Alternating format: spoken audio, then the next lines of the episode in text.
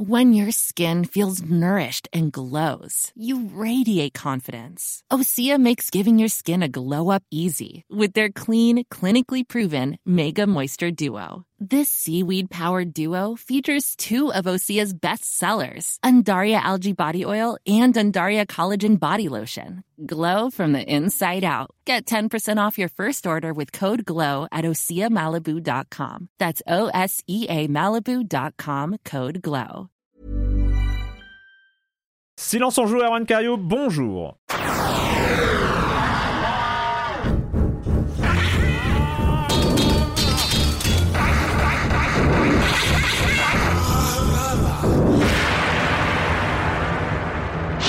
Au programme cette semaine, ça y est, on est dans le dur, on est dans 2022, on est sur euh, les sorties euh, de février. On savait, on savait que le mois de février allait être à un moment un peu compliqué, un peu embouteillé, mais il faut y arriver. Donc au programme cette semaine, deux jeux seulement, mais lesquels euh, pas des moindres. C'est, on va parler de Sifu et on va parler de Horizon Forbidden West qui sort là, juste maintenant, euh, au moment où on vous parle, où vous écoutez le podcast.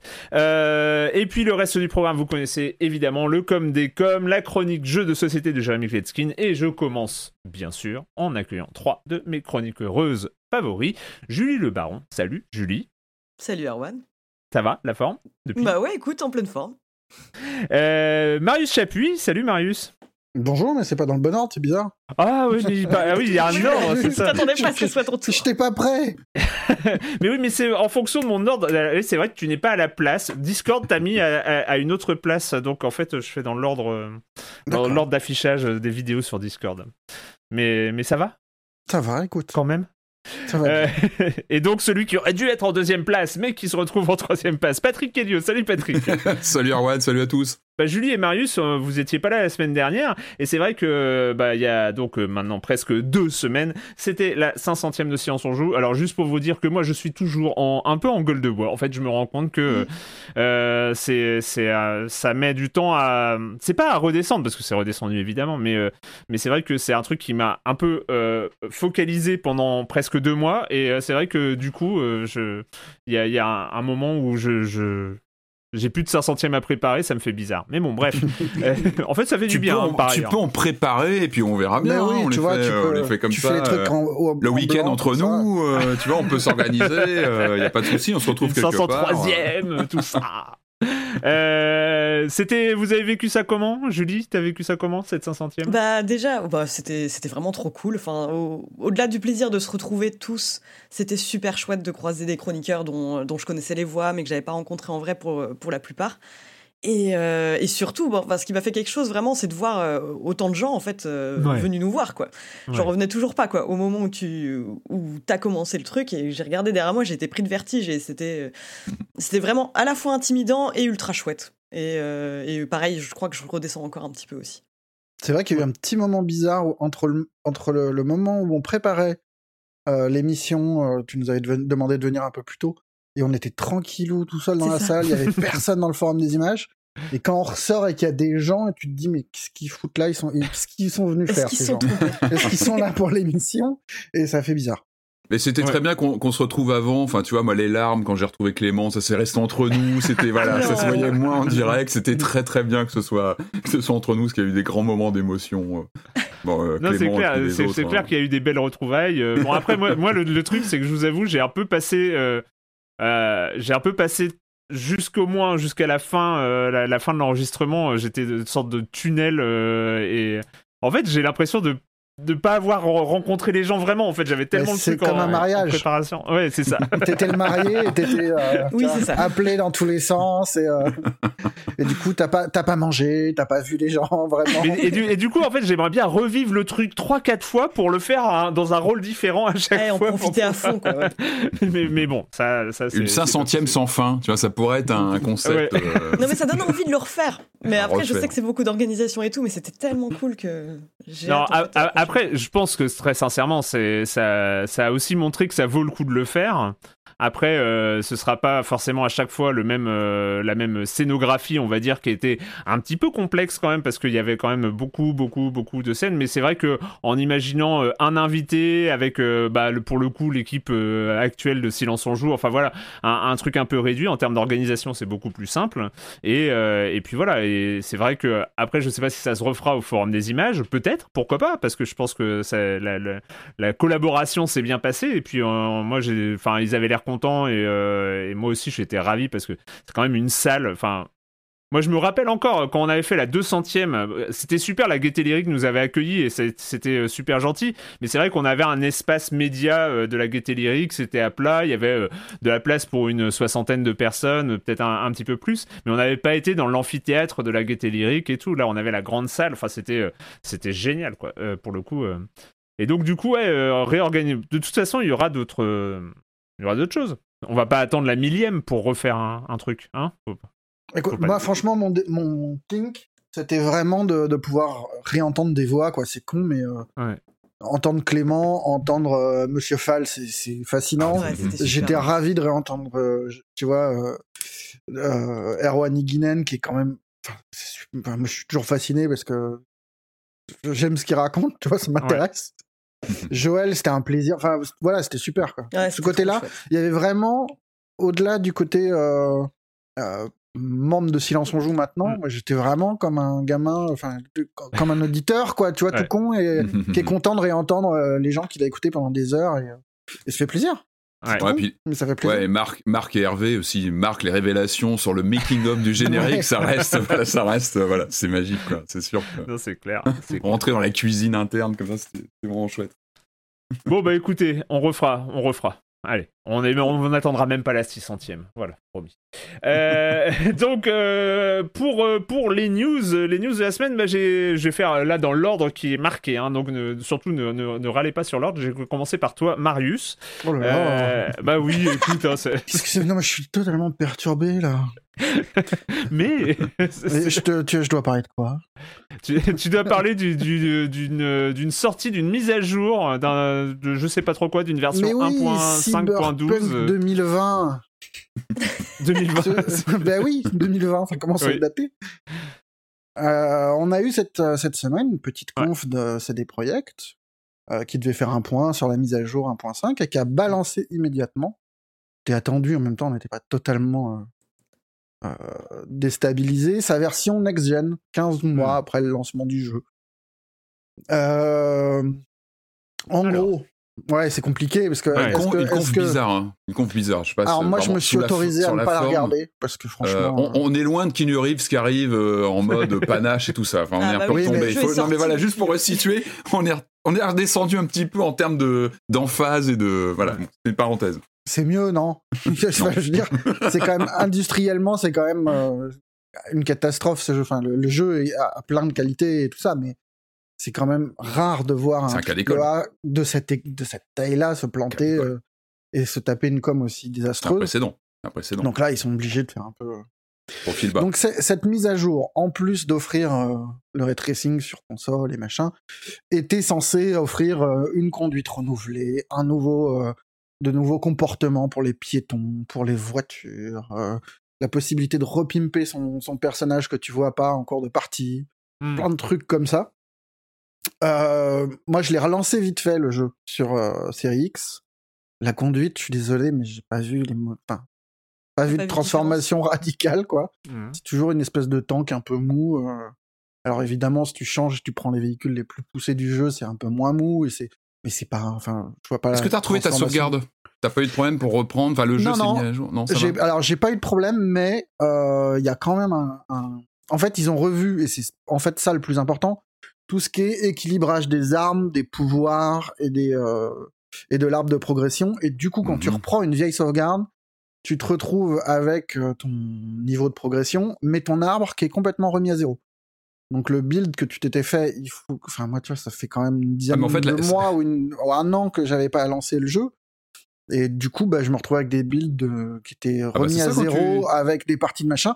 Et bah, tu, tu rééquilibres ton truc un peu à l'aveugle et c'est assez bizarre. Enfin, ça fait... L'early access est fini, quoi, en gros. La- la- la- la- Ouais, enfin, C'est ça. en même temps, ça, voilà, le jeu, Il côté, existait tel quel, il y avait des bugs, mais pas tant que ça, en fait. Moi, sur Series X, j'ai pas souffert de, de, de- des versions PS4 ou des trucs comme ça. Il y avait, il y a, j'ai eu des, des gros moments de crash ou de, ou, ou- enfin, le, le truc le plus mémorable, c'était un bâtiment de la ville qui était à la perpendiculaire et qui bloquait tout. Oh, c'était Bon, bon. là, ça. mais, Parce que bon, pour voilà. resituer, même quand tu étais sur une série X, en fait, tu lançais le, le jeu en version euh, Xbox traditionnelle, classique, en fait. Ouais. C'était ça, le, le- voilà, mais même les gens sur Next Gen même, lançaient sur le code. la euh, console ayant un petit peu plus de puissance de calcul, peut-être qu'elle était moins à la peine, quoi. C'est ça, c'est ça.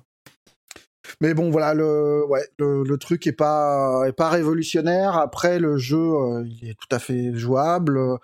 Il a ses défauts. Il est, euh, si, quand même, j'ai vu, j'ai vu sur internet de trois retours d'autres personnes qui ont lancé le truc.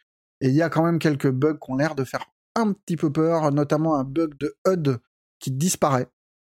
Et, euh, et que tu peux pas récupérer derrière. Ah oui, Ce qui est un peu emmerdant dans ce type de jeu, euh, même si Oui. c'est bien de désactiver les HUD et de- d'alléger un peu l'écran. Quand t'as plus rien, c'est un peu emmerdant. Ouais. Et il y a toujours des trucs de, de, du, enfin de, de design de manette qui sont incompréhensibles. Et vraiment, ça c'est le, je l'ai remarqué en 5 secondes. C'est ce putain de bouton B qui sert à, à faire, euh, à servir d'avance rapide dans les dialogues. Moi, je l'ai fini deux fois le jeu. Il y a un moment où, tu vois, le début du jeu, j'ai pas envie de me le retaper et machin, donc t'appuies là-dessus. Et tu te retrouves à te baisser. Ton personnage se baisse euh, automatiquement parce que B, c'est aussi pour s'accomplir. Et ça, c'est un truc. C'était insupportable au début, ça- et 18 mois après, tu te dis, bon, bah, les mecs, peut-être qu'il y a un moyen de. Je suis pas le seul à être touché par ce truc-là. Enfin, voilà. Mm, mm, mm, mm. Bref, le jeu est cool, il a, il a, il a plein de complexité, il est à la fois horripilant et, euh, et très malin par moment. Il est, mais bon, là, cette fois, il est jouable. Ouais. Moi, moi, il était jouable sur, P- sur PS5. La seule, le, le- le seul problème sur PS5, et qui était pas un des moindres, c'est que ça plantait toutes les heures. Quoi. Enfin, c'est que Mm. ça, euh, euh, voilà, que le jeu, il te sortait direct Ouais, euh, à peu près toutes les heures, et donc, euh, ou un- même un peu plus que toutes les heures. Et donc, c'est vrai que pour euh, 50 heures de jeu, se, se fader euh, 60 ou 70 plantages, c'est. Ouais, Oui, Jérémy, Jérémy qui avait fini le jeu comme ça, je crois. Ouais, ouais, bah, Jérémy, elle a fait sur PS5 et c'était Ouais. au moment de la sortie. Bah, Ouais. je pense que ça a été Ouais. corrigé. J'espère que ça a été Ah bah corrigé. j'imagine, oui. oui. Il faut rappeler, le hein, jeu le, le jeu qui était quand même sorti du PS Store, c'est quand même un cas d'école aussi, hein, qui avait été Ouais. euh, Ouais, arrêté de retiré. vente et qui était revenu, mais bon, après, euh, Du PS4 pour Euh, la PS4. hein. Euh, ouais, pour la version PS4 du coup, Ouais. à l'époque. Et à noter que la version PS5 est euh, une mise à jour gratuite quand on a la version PS4. Enfin, Mais il y c'est a, un il y a- détail, mais c'est c'est le minimum. C'est c'est A priori, il y, a- il y a des quoi quoi sur la mise à jour. Enfin, quand t'as ton jeu PS4, enfin moi je suis pas sur PS4 sur ce titre-là, mais a priori c'est compliqué pour ra- récupérer ta partie. euh, Il y a des petits soucis de, de- de suivi de ton jeu sur les, les versions PlayStation, mais ça, euh, Et et euh, et il y a eu d'autres annonces euh, dans, dans ce raout ou c'est euh, tout?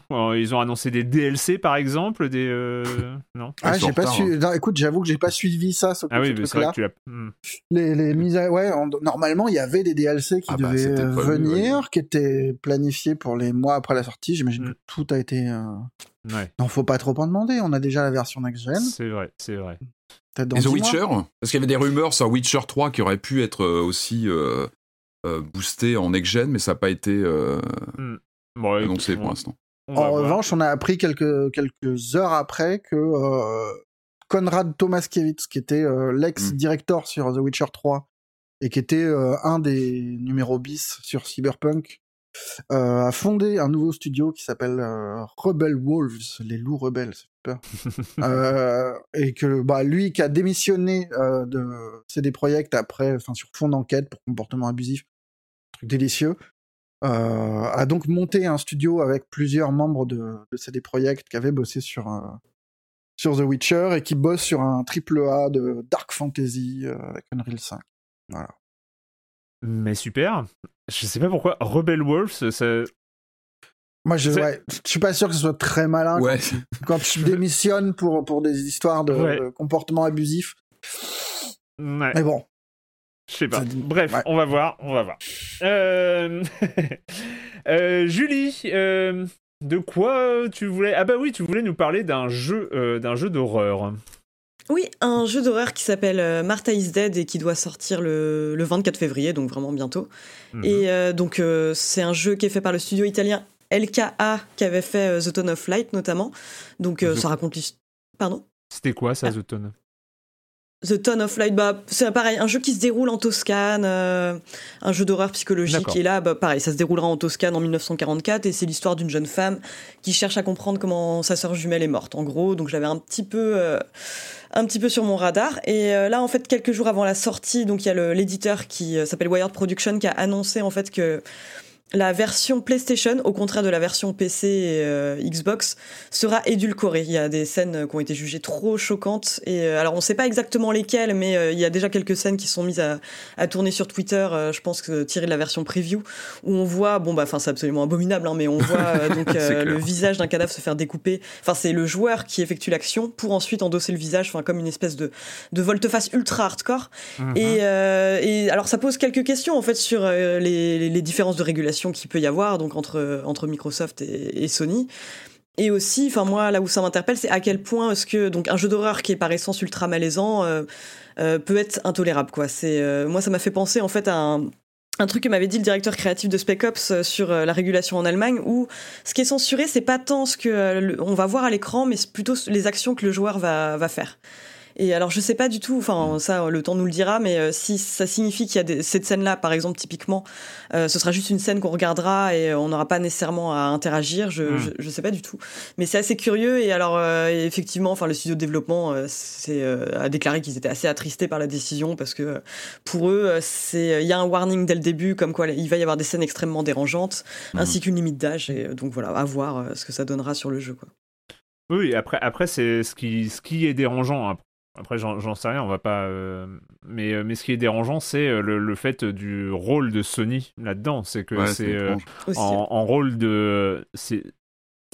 enfin, il est coéditeur, du coup, il, est, il, a une responsabilité. Enfin, il s'accorde une responsabilité sur, sur les contenus qu'il diffuse. On sait très bien que c'est quelque chose que fait Apple, que euh, fait moins Google pour les côté côté appli, mais euh, c'est euh, qu'il y a des y a des filtres que Steam peut faire ou peut ne pas faire. Bah, ils le, le, font généralement pas, mais enfin c'est tout ce, ce, truc des plateformes qui filtrent et peuvent et peuvent virer des trucs sur des critères qui sont pas forcément très explicites, euh, qui sont vraiment au jugé de je sais pas qui, hein, qui a décidé que cette scène-là était insupportable, on ne saura jamais. Et, euh, et voilà, donc c'est vraiment euh, cette responsabilité-là qui est un peu qui est un peu dérangeante. Et là, du coup, ça fait un buzz inverse, c'est-à-dire que là, sur les réseaux sociaux, on voit pas mal cette séquence assez choquante passer, c'est vrai que sans, du coup, sans sans avertissement, et ça fait plutôt un buzz inverse, c'est que ça, ça, ça, comment dire, ça fait monter un peu le, bah, le, bah, le, l'intérêt pour le jeu en fait. Finalement, ça interroge cette séquence qu'on voit passer comme ça de façon complètement aléatoire dans son fil euh, Twitter ou autre. Euh, ça fait finalement phénomène inverse. Et alors je sais pas, il sort sur Xbox aussi ou il est uniquement Oui aussi, euh, ouais. C'est prévu ah sur Xbox. Et a mm. priori, Microsoft ne ferait pas le, le cut de son côté. Non, justement, ouais. Donc voilà, il y a, aussi, comme tu disais, Erwan, il y a aussi des différences de constructeurs et de politique peut-être mm, mm, d'appréhension de, ces séquences euh, horrifiques. Après, il faut contextualiser dans le jeu, mais c'est vrai que la séquence, elle peut, euh, voilà, elle n'est pas anodine, hein, c'est vrai quand tu Comment ça se passe avec, euh, enfin, entre le l'éditeur ou, enfin, en l'occurrence le distributeur et et, le, studio, quoi. Est-ce que ça s'est fait en bonne intelligence mmh. Et est-ce que le studio est prêt à, voir ça de façon critique dans une relation? Enfin, tu vois, réfléchir à ce qu'on montre et à ce qu'on fait mmh. jouer, c'est pas absurde en fait. Non, tout à fait. C'est mmh. naturellement, moi, je suis assez, enfin, t'as pas envie qu'on dise à un studio, euh, bah non, ça vous le montrez pas, machin. C'est la responsabilité du studio, mais des fois, c'est important d'avoir un retour euh, extérieur et, euh, et d'avoir un, enfin, d'avoir un éditeur, quoi, d'avoir quelqu'un qui te dit, bah là, pourquoi, euh, pourquoi est-ce que c'est important de le faire jouer, pourquoi est-ce que. Mais le, le problème, c'est que là, c'est pas l'éditeur. C'est oui, oui, oui, C'est là que c'est différent. Effectivement, il faut un producteur, il faut un regard extérieur et, ce genre de choses. Et après, c'est toute la question du contrôle des plateformes sur les contenus qu'ils diffusent. Euh, sans revenir sur, sur un, débat qui, euh, qui euh, revient régulièrement sur le cloud gaming, par exemple, où on se dit Ah, mais non, mais c'est formidable, je vais pouvoir jouer à tous les jeux dans le cloud sans mettre à jour mon PC, etc. Non, tu joueras pas à tous les jeux dans le cloud, tu joueras à tous les jeux que la plateforme qui te fournit le cloud à décider que, euh, auquel tu, enfin, les jeux auxquels tu vas pouvoir jouer. Euh, et, donc c'est aussi ça, c'est ce filtre des, des, plateformes qui en centralisant finalement les, les canaux, peut les couper aussi. Après, c'est vieux comme le jeu vidéo. Ah ben, Nintendo, quand, ils arrivent et qu'ils disent nous, on a un, saut de qualité et n'importe qui peut pas mm. mettre des jeux sur notre console, c'est la même chose. Sauf que là, là, ce qui est étonnant, c'est que en plus, ça vient de Sony qui se mm. positionne plutôt du côté pro gamer. Enfin, tu vois, les, gens qui sont prêts à claquer 70 balles dans un jeu. Euh, alors qu'en face, t'as Microsoft avec son Game Pass, tu pourrais te dire que bah, là, peut-être qu'un filtre, euh, dans la mesure où n'importe qui peut lancer. Euh, l'achat n'est pas le. T'as pas un, voilà, un acte d'achat. Voilà, t'as pas le même. Voilà. T'as pas le même pas la signalétique qui est aussi évidente que lorsque tu achètes un jeu en boîte ou autre, ou, ou là t'as le PEGI ou t'as d'autres signalétiques qui t'informent si un jeu est 18, s'il est voilà, s'il est pour public averti ou. Non, mais ce, que, ce que tu dis, Marius, c'est vrai. C'est-à-dire que là, on, on, est en train de s'interroger sur le comportement de Sony. le, le, jeu est pas dispo sur Switch. Oui, mais... c'est, non mais il euh, y, a, ces, ces, filtres-là existent de toute façon et surtout dans le jeu vidéo qui est très habitué, comme tu as dit, avec l'apparition euh, de, de ce filtre-là, avec la sortie de la NES, avec. Euh, Rappelez-vous Maniac Mansion sur la NES qui était voilà qui était censuré dans tous les sens et ah c'est vrai touche. ah oui oui la version ah, NES je m'en souviens ah ouais Maniac Mansion oui, oui c'était ouais Nintendo Incroyable. bloqué sur beaucoup beaucoup de choses euh, Maniac euh, oui. oui. ça, ça paraît étonnant. ah, si, si, si, C'était pas des zombies, c'était des lapins. bah, limite, il y a limite. Euh, ouais. Un Overworld aussi, hein, un Overworld sur Super NES. Voilà, il y a plein d'exemples comme ça de jeux qui ont été euh, retouchés. C'est souvent plutôt sur la nudité, ou c'est plus mm. ça en général. C'est plus mm. ça que des questions de, de gore. Là, on est plus sur une séquence gore frontale. Ouais. Euh, voilà, on est sur une autre, une autre type de, d'image crue, mais euh, bon, voilà, ça, ça pose pas mal de questions toujours.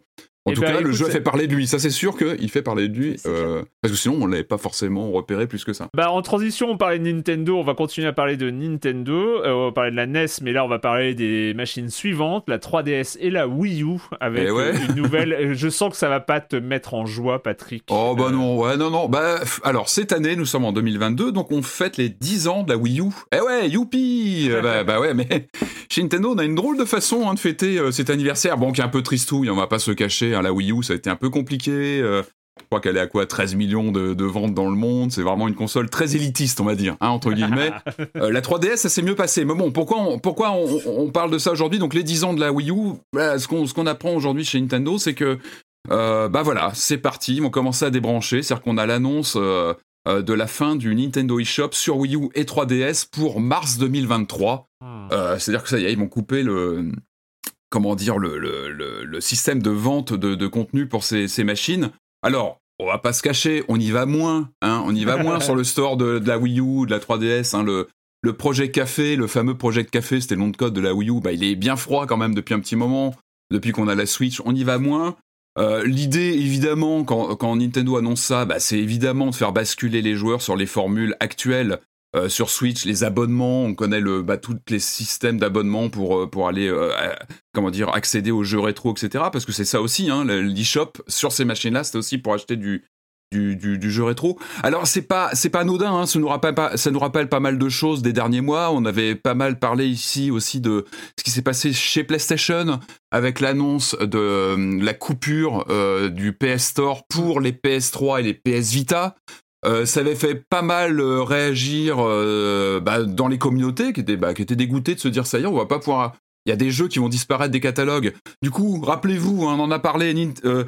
Sony avait fait machine arrière en disant non, non, on coupe pas, on, laisse perdurer. Finalement, hein, quelques mois après, ce qu'on voit, c'est que c'est vraiment compliqué d'aller acheter des jeux sur ces stores. Ils sont pas bien accessibles. Ils ont changé, je crois, les modalités d'achat. Donc, au final, bon, bah, tout le monde a basculé sur bah, sur les PS4 et, et PS5. Euh, chez Nintendo, euh, voilà, c'est aussi une piqûre de rappel, hein, c'est de se dire, bah voilà, euh, toutes ces, tous ces contenus qui sont sur les stores, eh ben, ils sont dépendants, l'accès il est dépendant d'un constructeur. Ce, que, ce, que, je, ce que je comprends pas, juste je, fais une parenthèse, hmm. ce que je comprends pas, c'est que par exemple les, les jeux 3DS, hmm. ils sont sur le Nintendo Store, donc c'est pas le Store 3, enfin ça veut dire qu'ils vont virer les jeux 3DS du Nintendo Store Bah, tu pourras plus l'acheter sur ta 3DS, enfin, tu pourras plus accéder. Alors là, mais, pour l'instant, mais tu pourras accéder à ceux que tu as déjà achetés. Exactement. Ça, ça c'est exactement ce qu'il y avait. Pareil comme chez Sony, hein, l'idée c'était aussi de calmer un peu le gens, de dire attention, vous perdez pas votre Logitech. On va couper peu à peu. Là, il y a plusieurs dates. Hein, ça, ça commence, euh, je crois, cette année. Je crois que Euh, ils commencent à, à arrêter, je crois, la vente des, euh, comment dire, des cartes à points, etc. Ça se fait progressivement. L'idée, c'est que jusqu'à un futur, pour l'instant encore pas défini, les jeux qu'on a dans notre bibliothèque, on pourra continuer à les télécharger. C'est-à-dire que ce qui va s'arrêter, Mhm. c'est le, le fait de pouvoir aller acheter euh, un nouveau contenu ou aller euh, voilà, récupérer une nouvelle démo euh, jouable ou des choses comme ça. Par contre, les contenus qu'on a, pour l'instant, sans date limite, mais ça, ça va, ça, un jour ou l'autre, ça se coupera aussi. euh, tous les contenus qu'on a achetés, on pourra continuer à les télécharger. Donc ça, c'est aussi une forme de, Ouais. voilà, de, de, de- de- pour calmer un petit peu le jeu. N'empêche que ce qui, ce qui vraiment a fait beaucoup réagir ces derniers jours, eh ben, c'est que l'annonce donc de cette coupure à mars 2023, euh, ça annonce la mort de la fameuse console virtuelle. Donc c'était ce système euh, Mhm. qu'on trouvait donc sur, euh, sur Wii U et 3DS en l'occurrence, qui permettait de, de récupérer pas mal de jeux, des jeux Wii, des jeux, des jeux de, comment dire, GBA aussi. Il y a tout un Mhm. catalogue de jeux comme ça qui a été euh, accessible. Alors pourquoi c'est intéressant? Alors parce que c'est vrai qu'on tape souvent sur le, le dématérialisé. Mais n'empêche que tu as des, des, des jeux qui sont sortis en mode euh, physique, mais qui sont devenus impayables aujourd'hui, qui ont pris une cote pas possible, qui sont souvent inaccessibles. Et on pouvait euh, parfois trouver des titres comme ça en, en dématérialisé qui, euh, bah, qui, qui restaient quand même à, à peu près accessibles.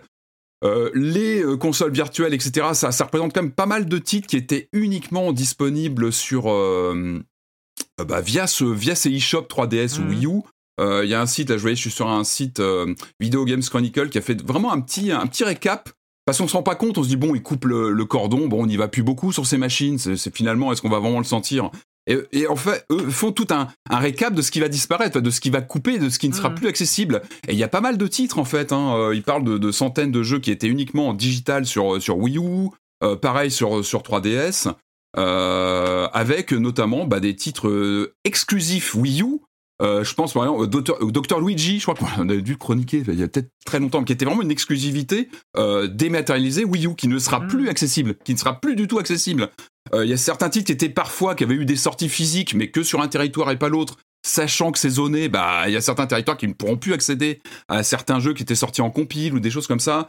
Je crois qu'il y a des titres comme Pokémon Humble You aussi, euh, les mini Mario. Enfin, ça pose, ça pose vraiment une question. Alors, encore une fois, on parle d'un industriel euh, qui a sa logique euh, de bah, de- d'investissement, qui n'a plus forcément d'intérêt à garder ses, ses, ses, ses boutiques en ligne sous perfusion. Donc, on peut comprendre l'intérêt, euh, on va dire, commercial, pragmatique. Ok, c'est une donnée que je peux comprendre. C'est une boîte privée. Finalement, elle fait ce qu'elle veut avec. Le problème, c'est que là, on sent que ça va couper l'accès à des contenus entiers, à des jeux qui vont plus du tout être accessibles, qui vont mhm. disparaître. Et la vraie, euh, le vrai souci que ça pose, c'est que, en fait, quand on est un leader comme Nintendo, on parle souvent d'un leader historique du jeu vidéo. hein, ils ont des décennies d'histoire derrière eux. Ils ont cette, euh, ils ont cette patine. Ils ont aussi cette culture. Et on se dit, mais en tout cas, pour l'instant, il n'y a pas d'annonce de volonté de préservation, à moins que je ne l'ai pas vu passer, mais ils n'ont pas annoncé dire bah voilà, on va s'occuper de mettre tout ça de côté, de bien les conserver, de les rendre accessibles à, à long terme. Et ça pose vraiment ce- cette question de la préservation de l'accès à ces titres. Ouais. Euh, moi, j'ai, il y a, il y a une remarque immédiate. Alors, je, je pense que du bien de la Wii U. Hein. Euh, me, me faites pas dire ce que je, ce que, ce que je ne vais pas dire. Euh, mais disons que la Wii U, on sent bien qu'elle a été directement remplacée euh, par la Switch. C'est Oui. voilà, c'est Oui, un difficile à, remplacement, euh, à contredire. voilà, la 3DS, je suis désolé, il n'y a pas d'équivalent.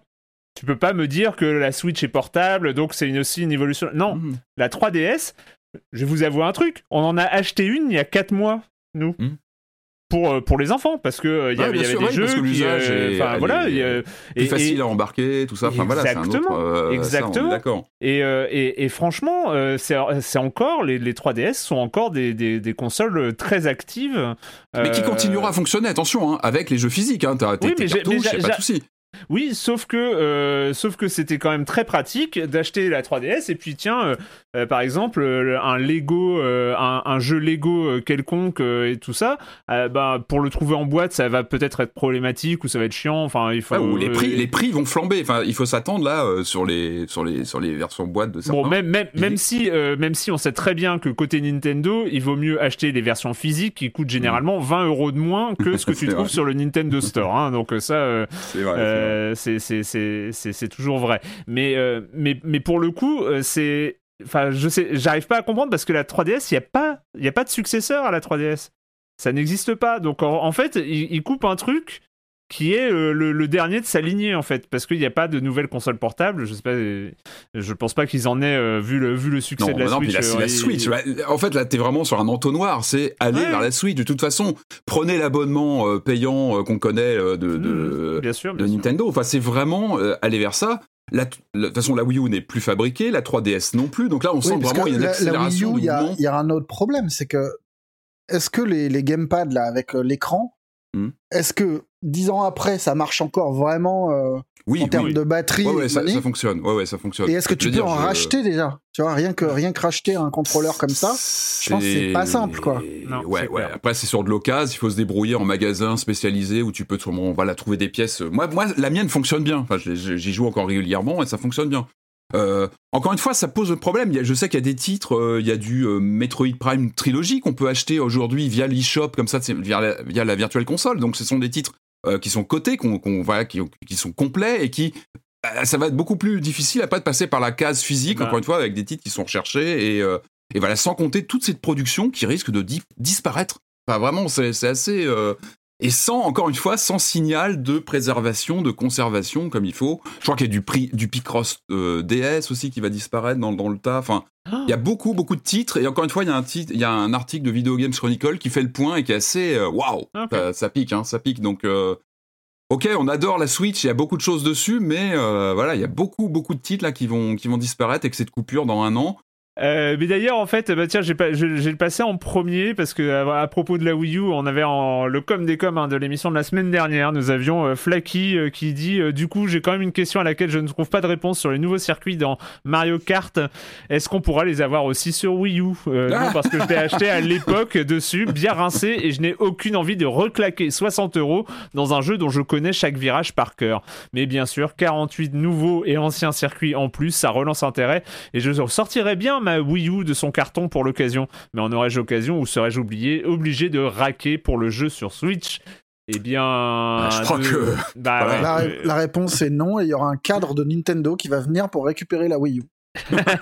Ils vont se déplacer. Mais non, mais c'est une bonne bah, question. Non, mais c'est une bonne question. Hein. Euh, je trouve que ça se. Enfin, nous, ça nous paraît évident, mais se dire, moi, j'ai Mario Kart euh, 8 euh, sur ma Wii U, euh, pourquoi je suis pas mis à jour? Et la question est légitime et je la comprends tout à fait. mm, mm, mm. Euh, euh, ça pose cette question bah, des titres que tu vas avoir rachetés sur une génération qu'il faut racheter. Alors c'est un peu une habitude quand même chez Nintendo, hein, ce, ce, ce rachat de titres d'une génération à l'autre. Parce qu'il n'y a pas cette pérennité comme on peut euh, l'avoir bah, avec euh, les comptes, notamment sur Xbox. On parle souvent de la Ouais, rétrocompatibilité, des titres comme ça qui peuvent migrer. Même là, on a quand même la PS4, la PS5. Et ben, on garde sa Logitech, on l'a fait évoluer. Euh, chez Nintendo, pour l'instant, c'est un petit. C'est pour ça que moi, je, vraiment, j'espère que la- le successeur de la Switch restera compatible et qu'on aura une pérennité de ce format Switch, Mhm. même sur la prochaine euh, grosse machine Nintendo, la prochaine génération. J'espère qu'on va garder nos, nos chères cartouches et qu'elles euh, elles vont nous accompagner comme ça sur le long terme. Parce que ces coupures comme ça de génération, c'est, c'est- ça fait mal, quoi, le, le manque de Euh, compatibilité. non, mais, mais, mais c'est vrai que la, question sur Mario Kart 8, on sait que le- la, la version Switch, c'est le même jeu. Bah oui, le Deluxe, c'est, le même. hein. Mais, mais, euh, mais c'est vrai Mais que la version Wii U n'aura pas, euh, très probablement pas, euh, très Sauf, certainement euh, pas sauf coup de les théâtre, 48. mais ça m'étonnerait. Ouais, vu les vu, annonces, vu la nouvelle sur le. bon, on imagine mal. que- on continue avec le, du coup le comme des comme la semaine dernière avec The Big Game of Ski qui dit après avoir observé de près le développement du jeu, il faut savoir qu'à la base, The Eternal Cylinder, Cylinder est un délire de matheux, un monde avec de possibles évolutions, mais comme vous l'avez observé avec les bacs à sable, généralement on s'y ennuie, d'où la présence du cylindre qui implique alors une histoire. Concernant la partie graphique, c'est cousu d'inspiration très connues, Dali, Bosch et bien d'autres. Pour euh, ne pas correspondre au canon esthétique du moment, il est délibéré, on a parfaitement le droit de ne pas aimer, mais le jeu derrière reste fandard car toute la quête se révèle être une découverte permanente et c'est ça, et ça c'est la classe dans une période où le jeu vidéo nous saoule de matrices répétitives à l'ennui. Euh, Qu'est-ce que, bah sur, pour continuer sur The Eternal Cylinder, euh, Coco Clems qui dit bonjour, je voulais juste dire que j'ai été choqué par l'anti-trébumisme primaire de cet épisode. Je trouve les trébums très mignons et très mignonnes. Euh, désolé. Oui, en tout cas, il y a- je- il y, a- il y a quand même une communauté de, enfin, autour de ce titre, on sent qu'il y a des gens euh, très attachés. Ça, c'est flagrant. ouais. Il y a vraiment des, des... quand ce jeu euh, parle aux gens, euh, on sent qu'il y a vraiment un attachement fort. Oui, bah Euh. après, voilà, j'ai- juste partagé mon sentiment que je trouve qu'ils sont laids, mais euh, c'est vrai que peut-être que ça a pu être mal pris. Euh, donc euh, je m'excuse, je, je, ouais. je- je m'excuse auprès de tous les soutiens, et je sais qu'ils sont nombreux, de tous les soutiens des, des Trébums. Euh, Cordyceps qui dit Si je ne me trompe pas, Patrick a prononcé 31 fois le nom Quake dans l'épisode, dont un strike Possible. de 25 fois en 7 minutes 17, ce qui fait un rythme de 1 Quake tous les 14 secondes. C'est bon, j'achète le jeu. Ah bah vivement Voilà. conseillé d'ailleurs, mais bon, j'en ai déjà assez parlé. Mais... Un Quake toutes les, 27 toutes les 14 secondes. Je vais faire une pause aujourd'hui. Normalement, aujourd'hui, on fait une pause. Sauf Ouais, si ouais. vraiment, si vraiment là, vous me le dites, hein, si si je si je dérape sur quoi, il faut m'arrêter, vous coupez le micro, stop quoi, parce que là, ça, ça serait hors sujet aujourd'hui. hein. Est-ce que eh, Donc, ben, on n'a pas reparlé du coin Quake hein C'est vrai. Semaine prochaine, peut-être, on verra. peut-être.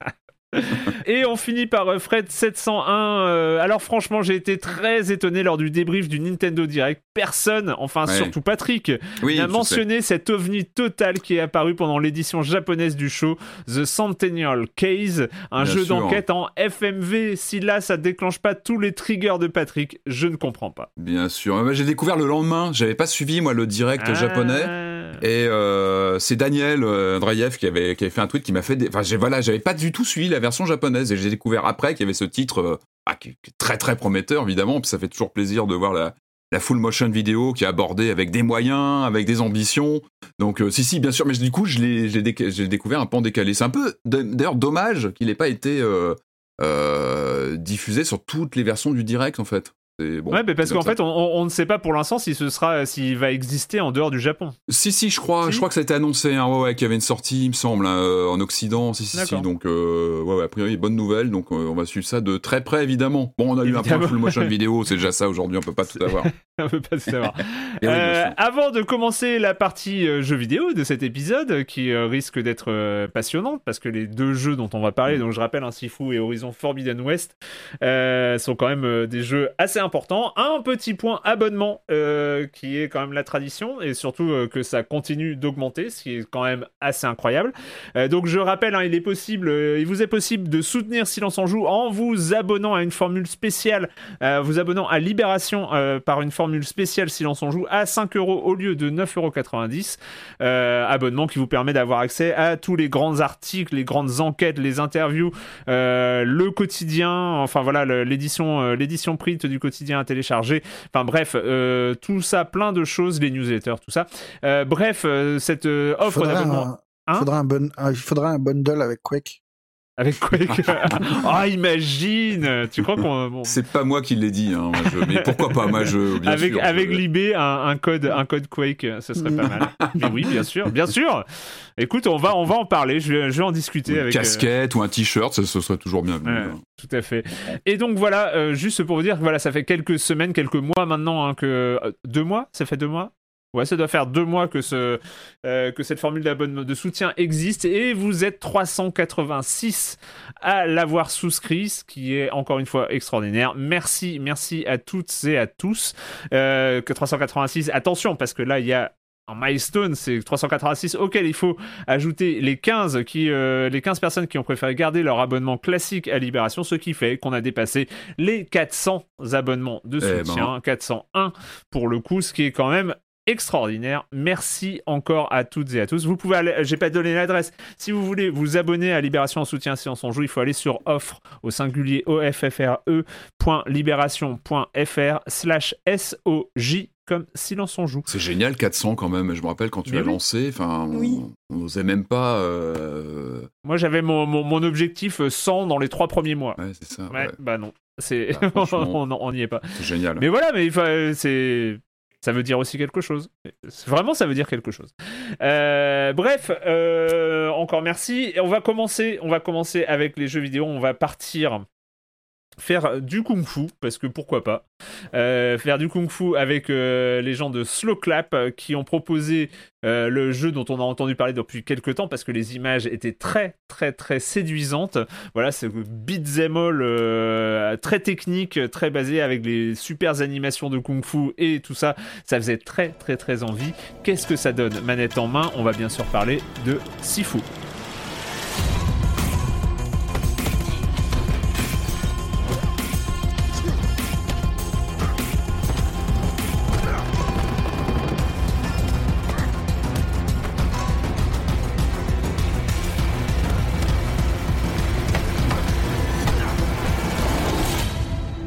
Sifu, donc euh, qui débarque sur PlayStation 4, PlayStation 5 et PC, un jeu franc, euh, made in France euh, par les gens de Slow Clap qui avaient déjà fait Absolver, qui était déjà un jeu de combat très très technique. Qu'est-ce que ça donne cette aventure comme ça où on incarne un jeune homme ou une jeune femme de 20 ans et qui va un peu vieillir prématurément. En tout cas, si on se prend des mandales comme nous, on s'en est prise. ça va arriver. Ça va arriver. Euh, qu'est-ce que ça donne? Bah, C'est quoi ce Sifu, Julie? Alors qu'est-ce que c'est? Bah déjà euh, Sifu c'est l'histoire donc de nos personnages donc comme tu l'as dit un homme ou une femme qui cherche à venger la mort de son père et euh, donc il va s'en prendre à toutes les personnes qui ont été impliquées dans son meurtre à savoir cinq, cinq personnages et euh, donc en gros, ça c'est un beat'em all qui se divise en cinq zones. Donc ça paraît pas beaucoup comme ça, mais hmm. en fait on va être amené à passer énormément de temps dans chacune de ces zones jusqu'à les apprendre par cœur, jusqu'à devenir vraiment euh, vraiment expert. Et alors moi, ce qui faisait que j'attendais énormément ce jeu, euh, notamment, bah, bon, comme tu l'as dit, les images qui étaient super belles, mais j'ai une certaine passion, en tout cas pour les beat'em all où on peut se saisir de n'importe quel objet et les balancer à la face de ses ennemis. C'est un truc que j'ai adoré dans notamment dans, Sleeping Dogs, j'adorais, euh, j'adorais ça, dans, même dans Streets of Rage 4, et c'était un des trucs que j'attendais le plus. Euh, j'ai pas tout à fait trouvé le côté ultra jouissif des combats de Sleeping Dogs dans Sifu et euh, bah pour une raison très simple, hein, c'est que le jeu est ultra technique et exigeant et je pense que j'étais pas prête et le truc c'est que ce pic de difficulté apparaît très tôt. En fait, c'est au moment, rien qu'au moment du générique. Je trouve que le générique, en fait, il montre bien les, les, les, problèmes et les, et les qualités de Sifu, c'est qu'il y a un sens, enfin il y, y, a une DA qui est superbe, il y a des animations ultra fluides, euh, euh, c'est très cinématographique, enfin vraiment il y, a un, formidable sens de la mise en scène je trouve quoi, enfin déjà nous faire jouer le personnage dans le générique je trouvais ça très cool. Le souci c'est que euh, c'est difficile, c'est que si on maîtrise pas les coups parfaitement en fait euh, on se vautre assez facilement donc ça donne un décalage assez bizarre entre le côté ultra cinématographique du jeu et notre propre inaptitude. Et ça les développeurs avaient été assez clairs là-dessus sur le fait que nos débuts seraient potentiellement pitoyables, que les images qu'on voyait tourner, forcément, ça avait l'air chouette parce que euh, c'était des personnes qui savaient jouer, euh, qui, qui, nous montraient un peu euh, le potentiel du jeu. Mais au début, bah, ça fait quand même très mal. Au début, ça fait très mal. Je... Donc, il y, a, y, a, donc, comme j'ai dit, cinq zones. Il y a les squats, le club, le musée, la tour et le sanctuaire. Et je trouve que tous les niveaux, enfin, sont vraiment, vraiment extraordinaires. Enfin, c'est, mm, mm, mm. on prend un certain plaisir. On se lasse pas, en tout cas, de les découvrir les redécouvrir. C'est, j'avais un peu ce côté-là, un peu les Fate Man, où on sait qu'on va passer un certain temps dans une zone. Bon, avec pas le même euh, gigantisme, mais euh, qu'on va y prendre plaisir, qu'on va découvrir des nouveaux recoins. Et euh, alors le truc c'est ça, c'est que au début on a juste quelques combos qu'on va apprendre, donc des, des, des, combos très simples, et au fur et à mesure en fait on débloque. Euh, on va débloquer des nouveaux combos, quoi. Des nouveaux hmm. combos et aussi bah, des nouvelles aptitudes qu'on peut débloquer de manière permanente ou non. Ça coûte assez cher de le faire de manière permanente avec les points d'expérience accumulés. Et alors au début, bah, genre la première zone, il m'a fallu, je crois, au, moins trois tentatives en m'accrochant très dur pour la passer. Et je trouve que donc autant c'est très jouissif au début, c'est on arrive, euh, on, on, tombe sur des espèces de personnages qui sont relativement faciles à battre, où on peut se permettre de se planter un petit peu. Il faut quand même euh, se protéger assez souvent, éviter les foules, etc. Mais euh, mais en tout cas ça passe. Et en fait il y a ce moment où il y a le boss qui arrive, et le premier boss donc c'est le botaniste, et on connaît pas encore ses coups, et on se rend compte que que ça va être hyper galère. Moi je crois que j'ai perdu 5 de mes vies sur 7 parce que donc à chaque fois qu'on meurt donc notre personnage va gagner euh, va gagner des années. Donc ce qui fait qu'il va prendre plus de dégâts mais faire des coups un peu plus dévastateurs. Gagner ou perdre des années c'est un point de vue mais euh, oui. Oui voilà c'est ça. Oui c'est vrai que tu gagner des années moi je valorise l'expérience Patrick. T'as raison c'est un bon point de vue. C'est vrai que bah, c'est un peu frustrant au début parce que moi au début j'avais vraiment ce côté où j'avais l'impression d'être complètement dans la zone euh, que ça roulait plutôt pas mal et arrive ce premier boss. Et en fait bon bah on se rend compte en le refaisant que c'est pas insurmontable. Et j'ai, moi en tout cas, je reconnais que le jeu est difficile, mais je le placerais plutôt dans dans la catégorie euh, autant on a parlé de Windjammers 2 récemment et euh, mm. moi j'ai pas mal parlé de Cuphead autant Windjammers c'est bizarre j'avais pas ce côté euh, qui me poussait à y revenir là je sais pas il y a quelque chose qui mm. c'est peut-être l'envie de découvrir la prochaine zone le fait que le combat enfin je trouve vraiment que le jeu te rentre dans les doigts quoi c'est à force en fait de jouer tu mm. commences à capter les combos capter comment ça marche moi j'avais quand même toujours cette envie un peu de me dépasser, mais euh, faut quand même admettre que c'est pas un jeu qui est pour tout le monde en l'état. Euh, justement, enfin, c'est un des, un des gros sujets de polémique. C'est un journaliste de Push Square qui s'appelle euh, Robert Ramsey qui a dévoilé une statistique en dit vraiment, euh, vraiment long. C'est donc 90% des joueurs ont vaincu le premier boss et seulement 38% ont fait le deuxième. Et donc Mhm. forcément, la statistique euh, continue de décroître. Quoi. C'est à la fin, on arrive à 10% sur le dernier. Quoi. Donc c'est quand même un gros, gros décalage. Je trouve que c'est- vraiment là le mur, quoi. Parce que C'est ça. Ouais, c'est pas boss, exactement ouais. dur comme, euh, comme du From Software, où moi, je, vraiment, je- c'est un- un- une école de jeu que je comprends pas, j'y arrive pas, j'ai beau essayer, machin, ça rentre pas. Là, je trouve que Sifu, même en étant pas bon au début, il y a quand même la possibilité de d'esquiver, enfin de, de, de, de fuir les mecs pour éviter les coups et d'avancer un petit peu dans le jeu en étant euh, moyen, vraiment très moyen, quoi. Alors, avec quelques coups bien placés, euh, suffisamment de prudence et sans, un- sans être un dieu de la parade et euh, c'est jouable jusqu'à ce deuxième boss en fait. Oui, bah ça, je pense Et que là, c'est il y a lié au fait vraiment un que... mur. Quoi. Enfin, Bah, en fait, le truc, c'est que tu commences le niveau à l'âge de 20 ans. Mais alors, admettons euh, que tu passes. Enfin, moi, je crois que je devais avoir la première fois que j'ai fini le premier niveau, j'avais 54 ans. Et arriver dans le Mhm. deuxième niveau à cet âge, euh, c'est compliqué. C'est qu'effectivement, enfin, si on avait la possibilité de le recommencer à l'âge de 20 ans, je pense qu'il serait beaucoup moins surmontable. C'est vraiment l'accumulation des années qui, Bah, en fait, rend le on- jeu difficile. on se retrouve vite dans une spirale de, de perte en fait. C'est- le problème de ce jeu, c'est qu'il nous emmène vite avec ce système d'âge qu'on garde d'un niveau à l'autre. C'est que tu peux être tout content d'avoir fini le premier niveau et tu con- en fait c'est- moi c'est ce que je trouvais euh, c'est ce que j'ai trouvé appréciable hein, c'est que c'est au bout d'un moment que tu comprends à quel jeu t'as affaire en fait c'est pas tout de suite c'est pas immédiat en fait c'est vrai comme comme vous l'avez dit il y a ce côté très euh, euh, visuel un peu cartoon très accueillant tu t'as un côté le jeu est accueillant visuellement. Après, quand tu commences vraiment à t'y frotter, tu te rends compte que c'est très spartiate dans la façon d'appréhender l'action. Il y, a- presque de la macro-gestion euh, des, des coups. T'es vraiment sur quelque chose de très. Euh, c'est un jeu qui te fait du mal en fait. Et mais, mais je trouve qu'il le, moi je le trouve fascinant. Moi je euh, Oui. d'office, je suis ça, très ça mauvais. narration quelque part aussi. hein, Je suis très mauvais, je vous le cache pas, je, je l'ai pas fini, je vais, en- je vais morfler pour le finir, mais je le trouve euh, hypnotisant. Je, je- je trouve qu'il a une force de. Il te capte, comme tu l'as dit, Julie, il te capte complètement, il, y a, il, te, il, te, il te pousse dans tes retranchements. Euh, Il y a ce côté, oui, les premières parties, moi quand je, je repense à mes premières parties, je me dis, je suis plus le même joueur qu'il y a une semaine quand j'ai vraiment commencé à attaquer le jeu. Hmm. Je suis plus le même joueur, il m'a changé. Et, et c'est plutôt euh, c'est intéressant quoi. Euh, Mm. Sous ce côté, en fait, il peut euh, en surface, il peut ressembler à un beat'em all, oui, il peut ressembler à un jeu de baston arcade, mais c'est pas ça du tout. C'est un jeu beaucoup plus beaucoup plus spartiate, beaucoup plus difficile que ça. Euh, moi, moi, pour moi, mon rapport avec ce jeu, c'est c'est avec euh, Terry Silver dans Karate Kid 3, quoi. C'est-à-dire que le mec, il m'a, il m'a cassé les mains, il voulait me péter les mains, il voulait me faire mal, et euh, il faut, il faut vraiment traverser ça. Et, et ces mécaniques, enfin, bah, je trouve ça. euh, il y a vraiment un abattement au bout de quelques heures de jeu quand t'es content d'avoir passé le premier boss, que t'es- tu commences à dominer le deuxième jeu niveau. Et il il y a une, une relativité de ton expérience. Tu te dis, bah non, mais en fait, non. Attends, attends, je suis en train d'apprendre. Il faut que je refasse le début. T'apprends Mm. par toi-même qu'il faut revenir.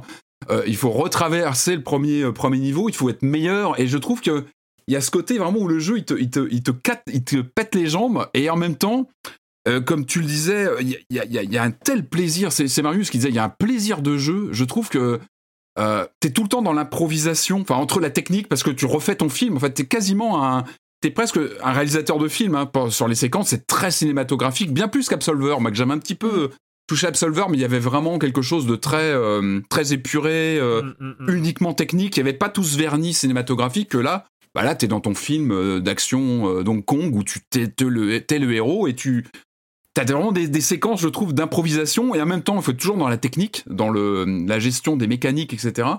Et la rejouabilité, c'est-à-dire que c'est un jeu vraiment de, de die and retry qui, qui ne se dit pas en fait, où tu vas refaire, refaire les niveaux. Ah, il y a une se- sorte se de dit très boucle vite quand même, temporelle. hein. Il se dit très vite Bah, du tu- tu retry. comprends- euh, Tu comprends très vite. Enfin, avec du, moi- du getting old and retry en fait. Et, euh, et moi, je trouve ça. Alors, c'est tout bête, hein, mais je trouve qu'il y, a que- il y a un truc fascinant, même. Alors, je vais pas philosopher là-dessus, mais sur l'âge qui passe, sur le personnage Oui, qui. complètement. Euh, Mm. Évidemment, bah, il y a ces traits qui vieillissent, il y a, ces- il y a quelques caractéris- caractéristiques qui changent. euh, mais, mais je sais pas, ce compteur d'âge, je trouve qu'il y a quelque chose de, de vertigineux quand on voit les années passer dans, dans son compteur. On a, euh, c'est- c'est- il y a tout un système de comment ça, de malus qui s'accumule comme ça euh, quand on se prend des coups. euh, qui fait qu'on peut perdre des années sur un voilà sur une euh, bah, sur une chute en fait au sol. On va perdre 5-6 ans d'un coup et c'est vertigineux. Et ce qui est vraiment incroyable, c'est que j'ai refait mais combien de fois j'ai refait par exemple le deuxième niveau? J'ose même pas compter. Je sais pas si c'est un compteur de d'essais, mais jamais j'ai perdu l'aspect euh, fascinant du contact de, des mécaniques, même en perdant quand tu, tu commences, que tu, tu, vois très vite que ta, ta partie est foutue, de toute façon tu le sens très vite, et tu continues. Enfin, je sais pas, moi je trouve qu'il y a une bah, fascination, t'apprends toujours, t'apprends, euh, tu, tu, sens que t'es là pour apprendre et que tu vas évoluer, et ça, ça elle est là, enfin il est là le vrai cœur du jeu en fait, c'est ton rapport à ce jeu, comment tu vas le intégrer les mécaniques, comment tu vas les maîtriser, euh, et c'est fascinant. Puis bah t'as des, des vraies euh, régalades de, de, de niveau avec ces. Moi j'adore le level design où tu vas débloquer des passages. Il y a un côté Dark Souls aussi là-dedans où tu dans, dans cet aspect-là où tu, tu vas passer par d'autres euh, d'autres endroits, etc. Enfin. Oui, ça c'est le truc qui est intéressant à signaler, c'est qu'en fait, euh, tu, tu, peux débloquer des raccourcis, donc tu, tu vas pas mm. refaire exactement le même niveau. Admettons que tu es passé le premier, tu peux esquiver une bonne partie des combats. Et moi, ce que je trouvais intéressant, c'est bah, le fait que bah, effectivement, enfin, c'est gratifiant quand tu recommences le niveau. Tu sais que c'est pas euh, c'est pas pour rien. Il y a toujours, je trouve, euh, une grosse marge de progression. Enfin, t'apprends un petit peu à jouer avec les décors justement, euh, en comprenant que si par exemple un de tes ennemis heurte un comptoir de bar, il va prendre plus de dégâts, etc. Enfin, il y a, quelque chose de très satisfaisant dans la progression. Mais alors le petit, euh, le petit truc sur lequel j'ai à redire, c'est euh, qu'il y a des espèces d'hôtels où tu peux débloquer différents pouvoirs selon mm. ton âge. Et le truc, c'est qu'il faut ne pas prendre les raccourcis pour bénéficier de chacune de ces améliorations. Donc parfois, tu te retrouves en fait à te dire qu'est-ce que je fais? Est-ce que je, un peu comme dans Spelunky quoi Est-ce que je me tape tout? Ou est-ce que je prends les raccourcis qui t'arrivaient un peu plus nu euh, et dépouillé mm. vers le boss suivant quoi Et ça, bon, ça, ça oblige à faire des choix. Mais moi, je me suis plutôt retrouvé à refaire les niveaux dans leur intégralité. Et je suis mm. pas sûr que cette répétitivité était complètement voulu. Juste signaler un truc qui est important quand même, c'est que Pierre Tarnot, donc qui euh, qui travaille pour Slowclap, a annoncé qu'il y aurait, euh, enfin donc suite au premier retour des joueurs, il a annoncé qu'il y aurait d'autres niveaux de difficulté, donc à la fois des niveaux plus simples et des niveaux plus compliqués pour vraiment les, les, plus masochistes d'entre nous, et il y aura des options d'accessibilité. Donc je pense que pour les personnes qui se disent c'est peut-être pas pour moi, etc., peut-être attendre de voir euh, ce que ça, ça c'est chouette parce que pour le coup moi j'en avais marre de me faire tabasser par le par le second boss et je sais que le jeu je l'aurais lâché euh, je, je l'aurais serré en plus facile quoi voilà c'est pas mais ton, ton expérience de jeu toi Marius? Euh, T'as parlé de ce mur du deuxième, mais en attendant le mur du deuxième boss, euh, il faut quand même y arriver à ce deuxième boss. C'est. Ouais, ouais, non, mais ce que je disais, enfin, je trouve qu'il y a un, contact qui est beaucoup plus direct et plaisant au départ parce que parce que ça parle à tout un imaginaire euh, qu'on partage, parce que euh, y a, on, parlait de, des coups, des graphismes et tout, mais il y a aussi un truc de sound design. Quand mm. tu parles les coups, les ta ta ta que tu fous sur les mecs, c'est tout bête, mais ça marche tout de suite, c'est immédiat et un plaisir. Il y a vraiment un truc de plaisir au début qui est assez cool et t'es, enfin, t'es pas fier de toi parce que tu te, tu t'es pris des vilains coups et c'était un peu ridicule et machin, mais t'es content d'avancer et de pouvoir remettre des patates sur les mecs et il y a vraiment un truc de, de, joie quoi. Et puis après tu comprends qu'il faut s'améliorer pour la enfin tu comparais ça à, Karate Kid et euh, même si je partage pas l'amour de Karate Kid je suis dans Cobra Kai hein, c'est pour ça. Hein, mais, c'est mais c'est la première fois depuis des plombes que je que je vais en salle d'entraînement. Mmh, mmh. Oui, t'as as tout un mode salle d'entraînement machin qui te permet d'apprendre euh, les combos, à taper euh, de façon offensive, mais surtout à te défendre en fait. Apprendre à parer au bon moment, essayer de comprendre les moves, les machins. Et, ça, je trouve ça plutôt bien euh, et, et, et, ça marche. Enfin, c'est dans la philosophie du jeu en fait. T'es mmh, vraiment mmh. Euh, là pour apprendre. Et, euh, Après, voilà, moi je, je, je, suis pas aussi enthousiaste que vous dans le sens où je, je vais pas me pourrir la tête pour essayer de battre ce second boss et continuer le jeu. Je le sais. Enfin, tu vois, il y a un moment. Il peut être écœurant. C'est pas ma conception. Ouais, tu peux avoir un écœurement face à la difficulté, clairement. J'ai plus envie de me faire souffrir sur les jeux vidéo, hmm. en fait. C'est un truc. Euh, ah ouais, non, je comprends. Non, mais vraiment, c'est un truc. Euh, mais après, moi, bah, c'est Erwan Higuinen dans un article qui parlait, et je suis d'accord avec lui, du rapport à Karateka de Mechner euh, des années 80, où pareil, il y avait ce côté très solennel des combats, très technique. Et je suis d'accord, je pense qu'il y, a aussi un héritage de ce côté à la fois cinématographique. Il y a une il y a une ampleur des combats, il y a quelque chose de très valorisant, il y a un côté jouissif quand tu fais des enchaînements, quand tu arrives à faire quelque chose de... Hmm. C'est toujours joli à l'écran, même quand t'es pas très bon, je trouve que t'as as toujours des effets qui sont là et... Euh, et les mouvements, Ça c'est marrant, moi j'étais déçu. En fait, j'ai joué, j'ai trouvé ça super. Vraiment, euh, tu trouves ça beau, tu trouves que ça bouge bien et tout. Et puis au bout d'un moment, j'étais nul, donc j'ai quand même commencé à regarder des let's play des, de gens qui Ah savent jouer. pas. Et d'un coup, tu te dis, va- en fait, c'est bête, mais c'est, alors déjà, c'est pas le même monde, mais, euh, mais c'est moins beau à voir qu'à jouer, en fait. Ouais, bah c'est les. Enfin, c'est c'est c'est un. Oui. Il y a vraiment joues, une tu- sensation tu- très différente quand t'es, euh, quand t'es au, Mais à un au moment, je sais pas contrôle, si quoi. vous. Pour moi, j'avais vraiment l'impression d'être un acteur sur un plateau de cinéma, mais vraiment d'être Mm. en train de jouer mon rôle avec. Je savais que tel acteur allait arriver en face de moi, tel figurant allait me taper sur le côté. ouais. Et quand tu connais vraiment une map, euh, que tu la connais bien, t'es vraiment en train de- faire l'acteur en fait. C'est ça, sais euh, où tu vas récupérer ta bouteille, Exactement. ou ton balai pour désinguer tout le monde. ouais. tu t'amuses un peu avec euh, tu vois les trucs autour de toi enfin t'es vraiment dans des mécaniques de tournage c'est vraiment fascinant pour ça de de rejouer un film comme ça où tu refais les scènes tu essaies de les optimiser et euh, Ah, moi, j'avais une question pour les gens qui sont bons ou meilleurs, pour Julie. Euh, au début du jeu, très vite, on a euh, un plan euh, euh, latéral, horizontal dans un couloir où, où la caméra change, on n'est plus en, en caméra libre. Est-ce que c'est un truc qu'on revoit régulièrement, ces, ces, ces trucs de mise en scène très différents qui surgissent d'un coup ou Euh, euh, The ou pas tellement? Tu penses à la Ouais, scène, voilà. ah oui, moi, le- la scène Old Boy un peu quoi avec le corridor. euh, Ouais, c'est ça. Il y a, d'autres moments de mise en scène comme ça, ouais. Et pour moi, c'est un peu euh, une manière euh, du jeu de te récompenser quelque part, quoi. Enfin, moi, moi j'adorais hein, ces moments-là. Et il y a, il y a quelques trucs comme ça, ouais, ultra, euh, ultra préparés que tu prends plaisir à jouer, quoi.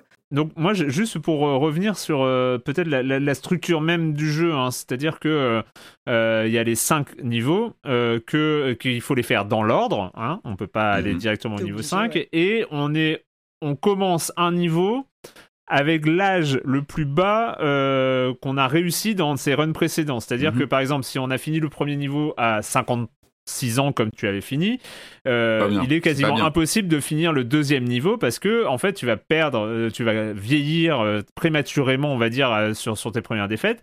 Ce qui fait que en fait c'est juste pour dire la- finalement le choix de game design qui est euh, quand même très important, c'est-à-dire que ils vont t'imposer. euh, moi j'ai fini le la première fois que j'ai fini le premier niveau, j'avais 72 ans ou un truc Mm. comme ça. Donc Mm. euh, c'était juste, j'ai très vite compris en commençant le deuxième niveau qu'il il fallait que je reprenne tout à zéro. ça c'est le premier mur hein. quand tu comprends ça Voilà. c'est un premier mur Donc dis, en fait, ah ouais, ils, vont- ok. ils vont te demander d'optimiser ton premier niveau, c'est-à-dire finir en dessous de 30 ans, grosso modo, pour avoir une chance d'arriver au deuxième boss. Euh, arrive là, et, et je pense que c'est là le plus le plus difficile des, des, des murs, comme, comme, comme, comme tu en parlais, Marius, c'est que tu vas finir, tu vas arriver au deuxième boss, euh, que je n'ai pas battu moi personnellement, mais euh, euh, la- je sais que la première fois où je vais battre ce deuxième boss, je vais encore avoir 74 ans, c'est sûr, enfin, ou Mhm. 68, Ah, ou courbe, 59, euh. enfin bon. C'est-à-dire que je vais commencer le troisième niveau dans une, condi- dans, de- dans, dans une une, partie condition qui est physique morte en fait voilà, une pour- dans une partie est qui est morte. Donc, le plaisir, et c'est ça, je trouve que qui qui ne fonctionne pas. C'est-à-dire que le plaisir que je vais avoir, enfin que j'aurais dû avoir à vaincre le deuxième boss pour la première fois, tu prépares les sera tout de suite, ce sera tout de Mm. suite compensé avec le fait que je vais avoir à le rebattre Mhm. dans des meilleures conditions. C'est-à-dire que ma, ma grande victoire personnelle contre le deuxième boss sera en fait une défaite parce que il va falloir que je reprenne le niveau au début pour finir le deuxième monde, le deuxième niveau, à Mhm. un âge encore Meilleur. une fois inférieur à 30 ans pour avoir une chance que- de battre le troisième. Et, et, Ouais. et je pense que c'est là où c'est totalement vrillé. Alors, je suis d'accord, c'est super original. J'avais jamais vu ça dans le jeu vidéo, ce système de progression, etc. Mais je trouve ça totalement vrillé. C'est-à-dire que la logique c'est pas explicite je quoi. fais, je fais le niveau 1, puis je fais le niveau 2, puis je refais le niveau 1, puis je refais le niveau 1 parce que j'ai, puis je re-refais le niveau 1 parce que je sais que je suis pas encore, euh, puis je re- donc je, j'en suis à la quatrième ou cinquième fois. Là, c'est bon. J'arrive avec euh, moins de 30 ans, donc je commence le niveau 2. Je refais le niveau 2, je refais le niveau 2, je refais le niveau 2, j'arrive au boss. Et en fait, la répétition, sachant encore une fois que nous ne sommes pas dans un rogue, euh, c'est-à-dire que c'est pas généré procéduralement, c'est du par cœur, euh, avec quelques raccourcis, t'en, t'en as parlé, le, le- le raccourci du premier monde, on le trouve, on le trouve très vite. Euh, ce que je veux dire, c'est qu'il y a, y, y quelque chose qui ne fonctionne pas dans cette logique-là. C'est-à-dire que si à un moment donné pointe un soupçon d'ennui, c'est mort. Alors, c'est le jeu fait tout pour que tu ne t'ennuies pas, d'accord. Sauf que quand tu as refait moi j'en suis, je sais même pas à combien j'en suis de run sur le deuxième niveau Dans, le euh, club, ouais. en me faisant club. bananer par le boss sans avoir le temps d'apprendre ses patterns. Parce que c'est ça aussi le truc qui est Mhm. relou. À l'ancienne, hein. C'est Le, très le- arcade. le- le moment où tu as vraiment des patterns originaux, c'est les boss. Parce que les autres, euh, grosso modo, il y a les mini-boss, mais les mini-boss, t'arrives à. Après, c'est plus du groupe, c'est la gestion de groupe où t'as 3 Voilà. 4 opposants en même temps, il faut vraiment savoir se déplacer, Ah bah là, oui, euh, tu gérer peux- les- Et, voilà, les- et le moment où tu as à apprendre les patterns, c'est le moment où on te dit bah, t'es trop nul, recommence-toi à zéro, reprends-toi euh, 20 minutes, euh, une demi-heure avant de revenir à ce boss et te faire maraver la tête, sans avoir eu le temps d'apprendre les patterns, sans avoir compris comment il faut le battre.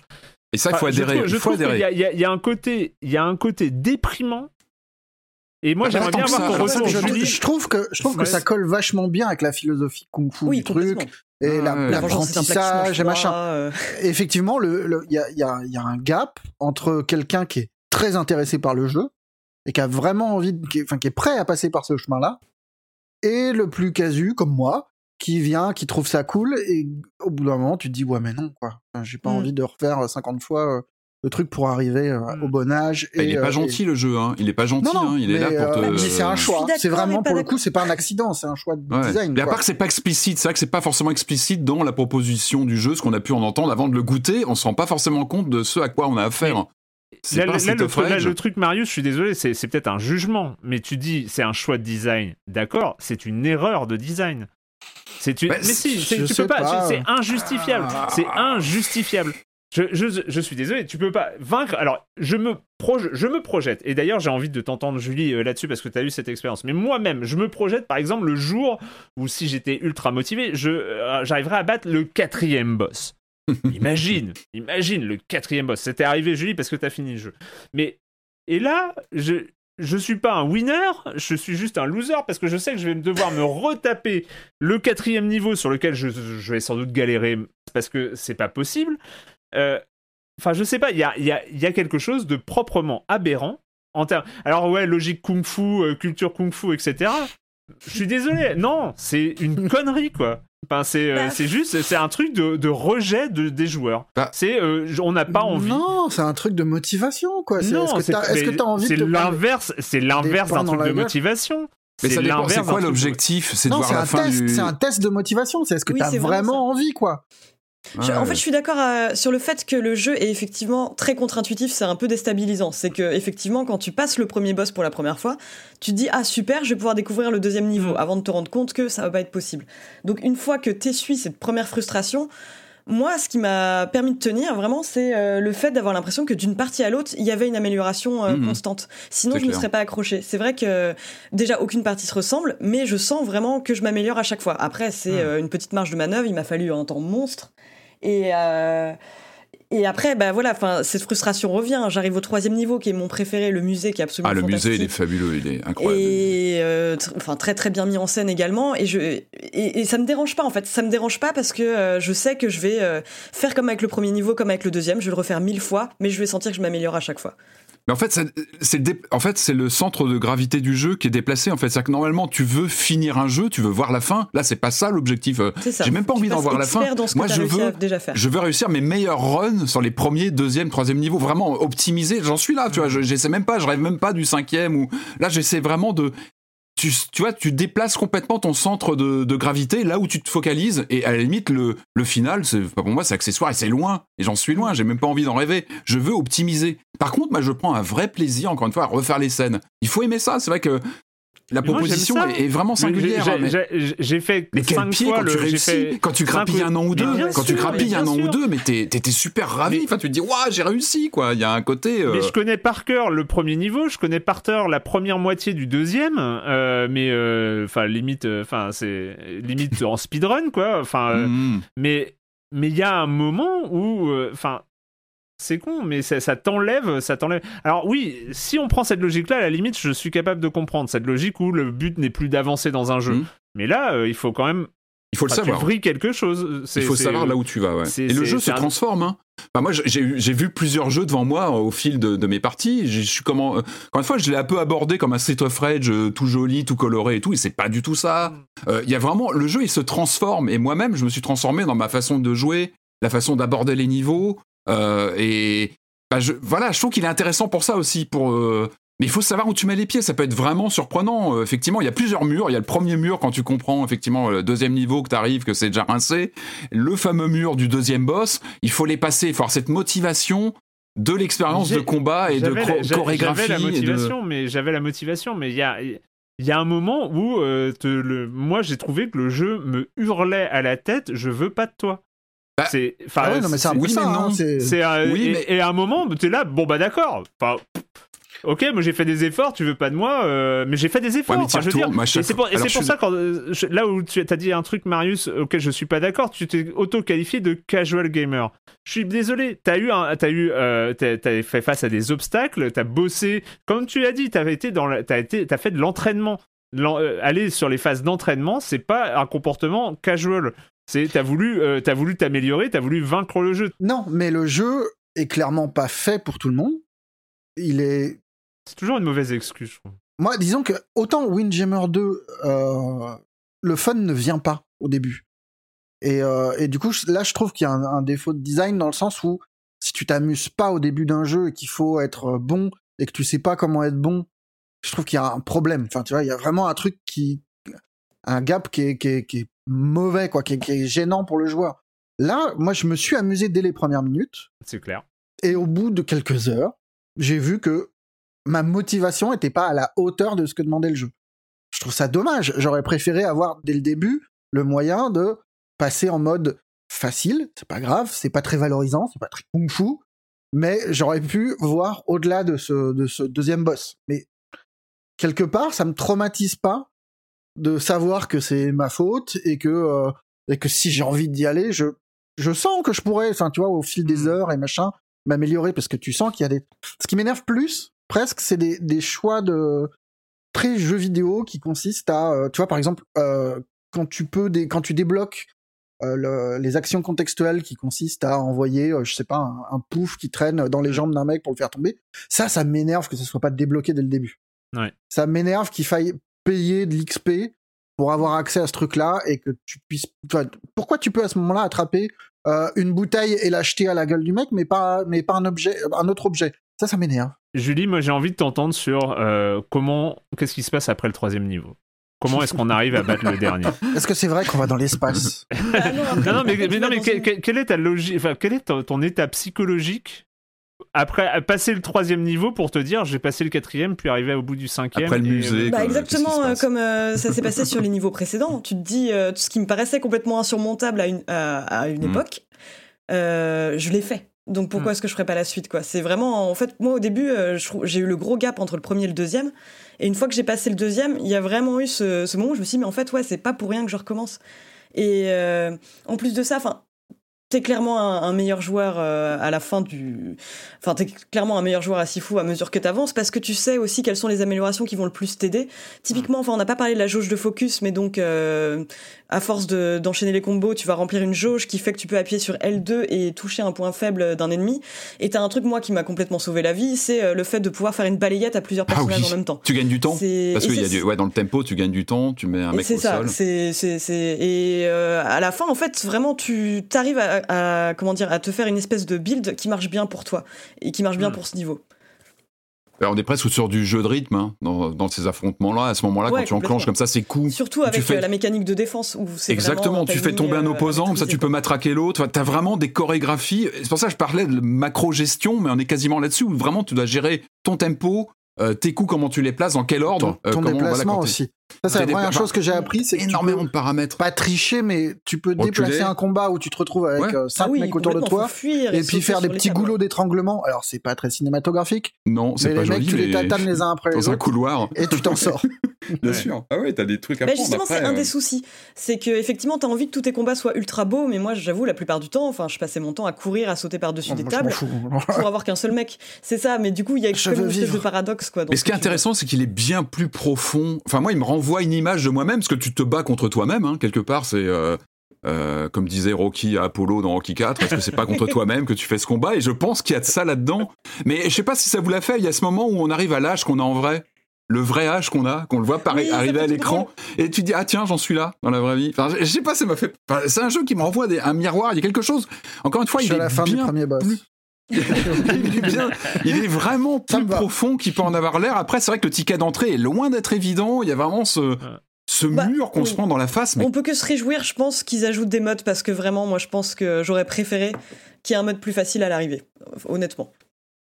Donc euh, Sifu, 40 euh, euros disponible sur euh, PlayStation 4 et 5 et sur PC. Mm. En tout cas, bah, je, moi je suis assez curieux de vos retours.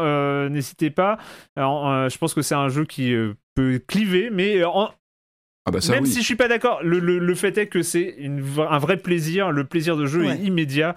C'est une expérience assez unique quand même. Oh, c'est clair. Puis euh, je sais pas pour qui a grandi avec les films de kung-fu, euh, ah bah faire euh, les, les, finishers, les, mouvements de finisher. Alors mm. ça doit être en nombre limité, mais j'ai l'impression qu'à chaque fois c'est différent en fonction de là où tu es, de l'environnement, des choses comme ça. Mm. Enfin c'est, il y a vraiment un plaisir de dingue avec ça. En tout cas c'est pour le coup là-dessus c'est une, une réussite.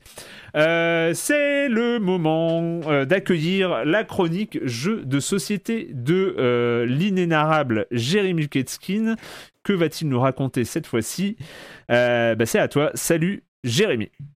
Salut Erwan, cette semaine on va parler d'un jeu qui donne la pêche, il est très coloré, euh, assez léger, enfin dans une boîte de 30 cm par 30 cm quand même. Le jeu s'appelle Fruitopia, chaque joueur vit sur une petite île paradisiaque où il vit de la récolte et de la vente de ses fruits. On va faire deux choses principalement pendant la partie, on va aménager son île et on va aussi faire du commerce avec ses fruits. Alors tout de suite ce qui marque et c'est très fort visuellement, ce sont les petits pions en bois qui représentent chacun des fruits, des bananes, des citrons, des grenades, des oranges et des mangoustans. Je vais peut-être me ridiculiser mais le mangoustan moi je ne savais pas que c'était. Euh, bon, apparemment, c'est un fruit exotique, euh, violet, foncé. Euh. Dès le début de la partie, on a tous les joueurs sur leur téléphone à regarder sur Wikipédia ce qu'est un mangoustan. Au centre de la table, on va trouver un plateau sur lequel on va poser aléatoirement au début de la partie des tuiles qui représentent des bonus. C'est un marché, les joueurs pourront échanger leurs fruits contre des aménagements et des points. Chaque joueur a devant lui un plateau individuel. Et là, écoutez bien, il y a une petite mécanique pas piquée des hannetons. C'est malin, intense et aussi intelligent. Les plateaux représentent des îles de 5 par 5 qu'on va devoir cultiver, mais leur contour au début de la partie est occupé par des bateaux. C'est-à-dire qu'au début, on n'évolue que dans une grille de 3 par 3. Dans cette grille de 3 par 3, on pose des paniers, 5 paniers différents, 5 fruits différents. L'idée, c'est qu'on va faire glisser ces paniers euh, sur une ligne droite le long des cases non occupées. Par exemple, si on le fait glisser d'une case, on obtient un fruit, mais si on le fait glisser de 3 cases, on obtient 3 exemplaires du fruit illustré sur le panier. Sur chacun des bateaux autour de l'île, il y a des commandes qui sont indiquées. Donc sur celui-ci, par exemple, 2 oranges et 2 bananes, ce qui vous attribuera 4 points, mais surtout libérera une place euh, sur l'île qui vous permettra de glisser vos paniers un peu plus loin et donc de récolter plus de fruits. Et il faut toujours optimiser ses coups à l'avance parce que les paniers ils se gênent entre eux et donc faut euh, réfléchir comment est-ce qu'on va les faire glisser pour pouvoir libérer toute l'île le plus rapidement possible. Mais il ne faut pas s'intéresser qu'à son île parce qu'il y a aussi des bâtiments qu'on peut obtenir et qui vont vous donner des capacités. Il y a des aménagements qui vous donnent des paniers qui contiennent plusieurs fruits, il y a des euh, roulottes de glace qui vous donnent des points supplémentaires si vous dépensez les fruits associés, mais surtout il y a des bâtiments de une, deux ou quatre cases qui prennent énormément de place sur votre île, mais qui rapportent aussi évidemment beaucoup de points. Donc à vous de voir euh, quand les acheter, pas trop tôt, mais euh, pas trop tard, parce qu'il y a des autres joueurs qui les veulent aussi. À noter qu'on peut décider de jouer avec un mode un petit peu plus expert qui propose une usine de jus de fruits. Alors j'ai trouvé ça un peu laborieux. La première partie on l'a utilisé, mais ensuite euh, vraiment on a abandonné. Ça complexifie, ça rajoute du chaos et pas vraiment d'intérêt au jeu, je trouve. Mais sinon tout est parfait, un jeu vraiment top en famille. Je rappelle le nom du jeu Fruitopia de 1 à 4 joueurs à partir de 10 ans pour des parties d'environ 3 quarts d'heure. C'est édité chez les Allemands de Deep Print, adapté en français par Gigamic, l'auteur Christian Storr et l'illustratrice Annika Heller. Et ce jeu m'ayant donné une nouvelle mission, celle de goûter un mangoustan, dites-le moi si c'est absolument pathétique que tout le monde connaît ça et que euh, je ferais mieux de me renseigner avant d'enregistrer mes chroniques. Bye bye Bye bye Jérémy. Évidemment, moi j'ai été sur euh, Wikipédia hein, euh, pendant la, chronique. J'ai donc l'image devant moi du mangoustan. Euh, voilà. Euh, c'est le plus beau fruit que j'ai vu depuis le fruit du dragon, honnêtement. Je connaissais pas du tout. Non, c'est vrai. Hein. Ça... Je sais pas si ça donne vraiment envie de le manger, mais euh, mais pourquoi pas Pourquoi pas Je pense qu'on peut on peut te rejoindre dans cette quête, Jérémy. Bref, à la semaine prochaine, Jérémy, pour ta chronique de jeux de société. Et allez, on va partir, on va partir dans dans rien que ça. En, VF, ils appellent ça l'Ouest prohibé. Je, je comprends pas. Je, je, c'est un truc que je comprends pas. C'est quoi Tu trouves ça trop, trop soutenu, prohibé? Pour Forbidden West, c'est l'Ouest interdit. Enfin, pourquoi prohibé? Bah, Pourquoi? Prohibition, c'est interdit, c'est pareil, c'est joli. Il est interdit d'interdire, donc euh, c'est prohibé.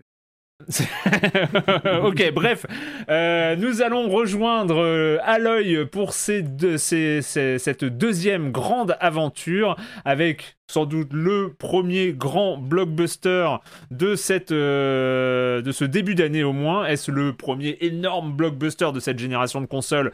On va, pourquoi pas, hein Euh, ça fera partie du débat. En tout cas, il est temps de, passer, de partir pour le Forbidden West, donc dans Horizon Forbidden West. Où que je pose mon regard, je vois tout qui s'écroule. J'ignore si je peux trouver une solution. Comme l'a fait Elisabeth. Horizon Forbidden West, dire qu'on l'attend depuis un certain temps, euh, c'est un euphémisme, hein, parce que depuis les premières images, euh, on a vu comme ça euh, quelque chose de très prometteur, et puis surtout, il y avait ce, ce- cette bonne nouvelle de retrouver, d'a- d'avoir une suite à Zero Down, donc aux premières aventures d'Aloy, parce que ça avait convaincu sur le long terme. C'est pas un jeu qui a convaincu tout de suite, hein, parce que bah, on se souvient, on se souvient même très bien de, ce début d'année 2017, si je ne m'abuse, euh, où il est sorti en concurrence directe, une erreur, je pense que Guerilla ne referait plus aujourd'hui, euh, en concurrence directe. Avec un petit jeu qui s'appelle Zelda Breath of the Wild, et c'était euh, pas forcément la bonne idée. Euh, mais c'est un jeu qui a su convaincre sur la durée. hein. Euh, sur les 5 ans depuis sa sortie, bah, beaucoup de gens l'ont essayé à l'occasion de nouvelles sorties, de, puis même, de, si on a le temps, jouer à Horizon Zero Dawn. On en avait tellement entendu parler, pourquoi pas, etc. Donc il y a pas mal de gens qui l'ont connu sur le tard, qui ont été convaincus. Et c'est vrai que bah, ce Forbidden West, euh, dès les premières images, il a fait envie. Et, euh, et puis bah voilà, il sort ces jours-ci, là, au moment, je crois qu'il sort le jour de la sortie du podcast, donc euh, le 18 février, si je ne m'abuse. Euh, Marius, tu es Oui. tombé dedans. Qu'est-ce que ça a donné? Un petit peu. Qu'est-ce que ça donne ce Forbidden West? Euh, déjà, premier conseil, c'est relou, mais si vous n'avez pas fait le premier, faites-le. Parce que le premier raconte une histoire qui est belle, qui est vraiment chouette, intéressante, euh, euh, assez nouvelle, et surtout ce 2 euh, bah, assume complètement son univers précédent, le prolonge dans tous les sens, euh, en taille, en, dans la façon d'explorer le rapport au passé et au futur. Et il s'appuie vraiment, mais très fortement, sur, sur le premier et sur le rapport qu'on a au personnage du premier. Évidemment, on peut jouer avant de, avant de lancer la partie. Il y a un petit récap qui nous, euh, qui nous remet l'histoire en tête si on n'a pas envie de s'infliger euh, ces 60 heures euh, de, du premier. Mais, mais pour le coup, il a pas vieilli. Enfin, il est, il est évidemment incomparablement moins beau que, que ce jeu-là, mais pour l'avoir refait il y a, il y a deux mois ou trois mois, franchement, il se joue très bien. Il est, c'est vraiment le premier est un très chouette jeu qui n'est pas un, un, un clone de, de Assassin's Creed, qui a un vrai gameplay très Mm. solide. Et euh, ce 2 euh, est presque assez. Enfin, je commence par des, des- des trucs pas très gentils, mais il est très conservateur en fait. Il s'appuie vraiment sur le premier pour, euh, pour creuser un tout petit peu les mécaniques qui étaient posées, mais, mais rien de révolutionnaire en fait. Hmm. Si, on, si on a aimé le premier, on aimera le second parce que parce qu'il y a, toute une mécanique d'arc, enfin de combat à l'arc avec des, des, flèches élémentales et des flèches de dégâts. En gros, tout- toute la dynamique de combat se joue sur euh, à quoi euh, sont sensibles les créatures qu'on a en face de nous, et c'est comment les affaiblir avant de passer vraiment à, l'étape où on fait des dégâts. Et ça, c'était posé dès le premier. Celui-là ne fait que, travailler là-dessus, avec quelques petits trucs en plus qui sont euh, évidemment appréciables, et un petit clin d'œil à Zelda qui est assez drôle dès les premières minutes du jeu, puisque euh, on nous file une paravoile Ouais. high-tech cette fois-ci, mais comment ne pas voir le clin d'œil à ce jeu encombrant qui était Oh, les euh, premières minutes, c'est à quand même même quelque- époque, quoi. Quand même quelques heures, hein, quelques heures. hein, C'est pas dans les premières minutes quand même. Oui. Ouais, alors moi, pardon, j'ai fini le... Ouais, c'est parce que j'ai fini le jeu, du coup ça me 5-6 paraît... heures, euh, au les moins premières 5-6 heures quand même. que dire pour commencer? Je sais pas. euh, en gros, on, bah, on fait exactement ce que le titre nous promet, c'est qu'on se déplace euh, sur les terres de l'Ouest. Du coup, on va découvrir de nouveaux peuples, euh, de nouveaux environnements. Et, euh, et puis, et puis cette, cette nouvelle génération dont on nous parle tant. Parce que, parce que le premier contact du jeu, il est évidemment dans, le, dans, dans son, dans son design, quoi. Il Mm. est splendide. Il y a des. Moi, c'est la première fois depuis longtemps que je m'arrête euh, dès les premières minutes du jeu quand je suis tombé sur une flaque d'eau- où t'es là, tu te dis waouh. T- Vraiment, tu t'interromps et tu vois, euh, tu, tu vois ton, enfin, tu vois ce qui se passe sous l'eau. Tu vois des, Mhm. des effets de lumière dans tous les sens. Et il y a un truc vraiment stupéfiant qui se cumule avec euh, ce qui est à la fois le truc le plus dingue du jeu visuellement et, et, et qui est presque sous, sous, sous-utilisé euh, par, euh, par Guerilla, c'est le fait que le moindre PNJ qu'on croise est aussi beau qu'un personnage principal normal euh, d'un jeu et que ça vient complètement péter. Enfin, moi, c'est le truc qui m'a qui m'a le plus stupéfait, c'est que ça, que ça casse cette espèce de d'accord tacite entre le jeu vidéo et le joueur qui consiste à, à, à faire semblant de pas savoir que ce type qui est super bien modélisé et qui n'a pas qui ne semble être qu'un qu'un second enfin qu'un PNJ de plus va nous accompagner pendant des heures et des heures euh, dans, dans le jeu après quoi. Et là d'un coup n'importe qui n'importe quel mec qu'on croise pourrait se joindre à, à notre quête et, euh, et composer cette grande aventure et machin. Et je- ça vraiment je trouve que ça c'est bête mais d'un coup la technique euh, vient euh, faire tomber un mur quoi qui ne se posait en fait que pour les plus gros jeux parce que Mm. c'est un truc qui est lié au photoréalisme et, euh, et au temps qu'on passe à développer. Et là, d'un coup, tu te dis, bah ouais, le, le- quand on arrive, on prend tout de suite une espèce de grand, euh, grand filin et on, on descend et on arrive au milieu d'une espèce de, à moitié une dispute entre euh, une- un, un religieux et euh, le mec qui est censé l'escorter. Et le, le mec qui l'escorte est complètement saoulé par le religieux qui est avec lui et il fait des mouvements d'yeux, des façons. Et tu te dis, ah bah ce mec-là, il va être important. Et en fait, non. Il est pas important. Tu le Non. croises cinq minutes. Et, c'est, du coup, ça rebat pas mal les cartes de, de, de ce qui est possible en termes de, de narration. Et, euh, et le jeu joue avec ça assez vite au début en, en, te, en te faisant rencontrer des mecs avec qui tu vas parler pendant 10-15 minutes parce que le jeu est super bavard. Il aime te raconter son monde, il aime Mm. te raconter le background de chaque personnage et compagnie. Ce qui peut être presque saoulant si on n'aime pas ça. Moi, je trouvais ça assez cool parce que du coup, il y a une impression de, de, bah, de, de souffle épique et de. T'as l'impression d'avoir vraiment un truc qui vit en dessous. Et le mec, tu parles pendant 10 minutes, 15 minutes, et il se fait zigouiller tout de suite. et, là, tu- et, et le mec était super beau, super bien modélisé. T'as aucun doute sur le fait que, que, que c'est un personnage important, et en fait, non. Et ça, c'est assez marrant, quoi. Enfin, c'est, le jeu te pose ça au début, et après, n'en fait pas grand chose, mais c'est quand même assez impressionnant. Bah, elle n'en fait pas grand chose, je te redonne la parole après parce que. Mais. N'en fait pas grand chose, mais rien que le fait, en tout cas moi, hein, rien que le fait que j'ai envie d'écouter le- les histoires de ces gens, Hmm. euh, je trouve que c'est rien que ça. C'est aussi parce qu'on a l'impression de rentrer dans une vraie conversation avec un vrai quelqu'un euh, en face, ou une vraie quelqu'un. Euh, c'est, c'est, c'est-à-dire que les, les longues conversations, c'est vrai qu'il est bavard, mais c'est vrai qu'on a l'impression de, de, de regarder des scènes avec des vrais acteurs. Enfin, Mhm. chaque, chaque personnage a un visage. C'était moi j'ai trouvé ça dingue. C'est à des moments c'était presque gênant. J'avais l'impression de, que, ce, marchand euh, paumé dans le désert euh, qui est en train de me parler de ses expéditions, etc.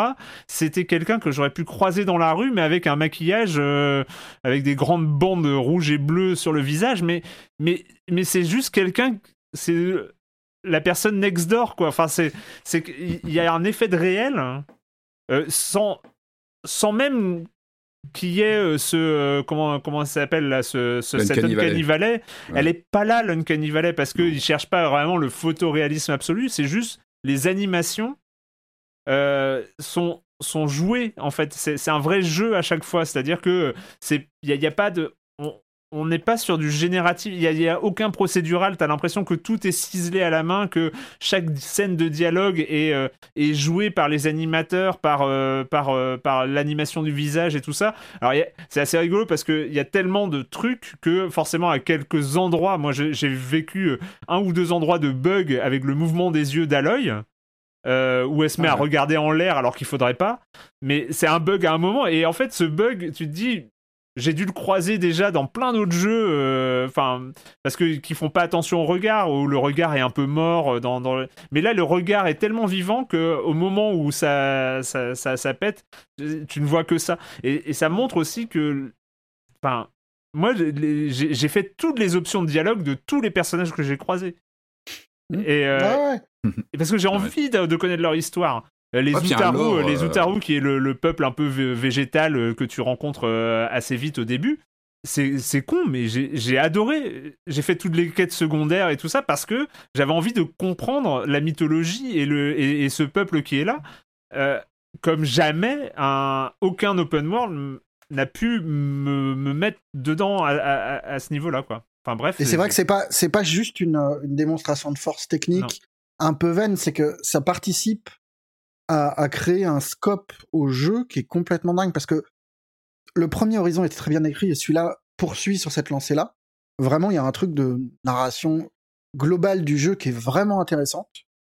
Et il pêchait un petit peu, effectivement, techniquement, sur bah, les mecs que tu rencontrais, ils avaient des tronches un peu de guingois des fois, et machin, c'était pas pénalisant. Mais là, d'un coup, le fait de d'avoir en face de soi, pour la moindre quête secondaire, un personnage qui a l'air encore plus vivant, et encore plus riche, ça marche vachement bien. Et ça marche d'autant mieux que certaines quêtes secondaires, il y a des moments où tu te dis, mais. Euh, enfin, moi, il y a un moment où je faisais plus gaffe à, est-ce que c'est de la quête principale ou de la quête secondaire, parce que t'en as qui t'embarquent, qui, qui, rebondissent sans cesse en fait. Et ça, c'est assez chouette. T'as des petites quêtes secondaires qui sont pas grand-chose et machin, mais qui sont pas non plus du FedEx trop ridicule. Et puis il y en a où t'as l'impression de lancer un petit truc de 20 minutes et puis en fait, tu te retrouves à aller dans un endroit, et puis un autre, et puis en fait, il faut aller là, et puis et le truc prend de l'ampleur. Et c'est ça qui est assez, assez chouette avec ce jeu, c'est que il fait pas juste rajouter des petites couches au premier, c'est qu'il donne, il donne encore plus mmh. d'ampleur à, l'univers d'Horizon.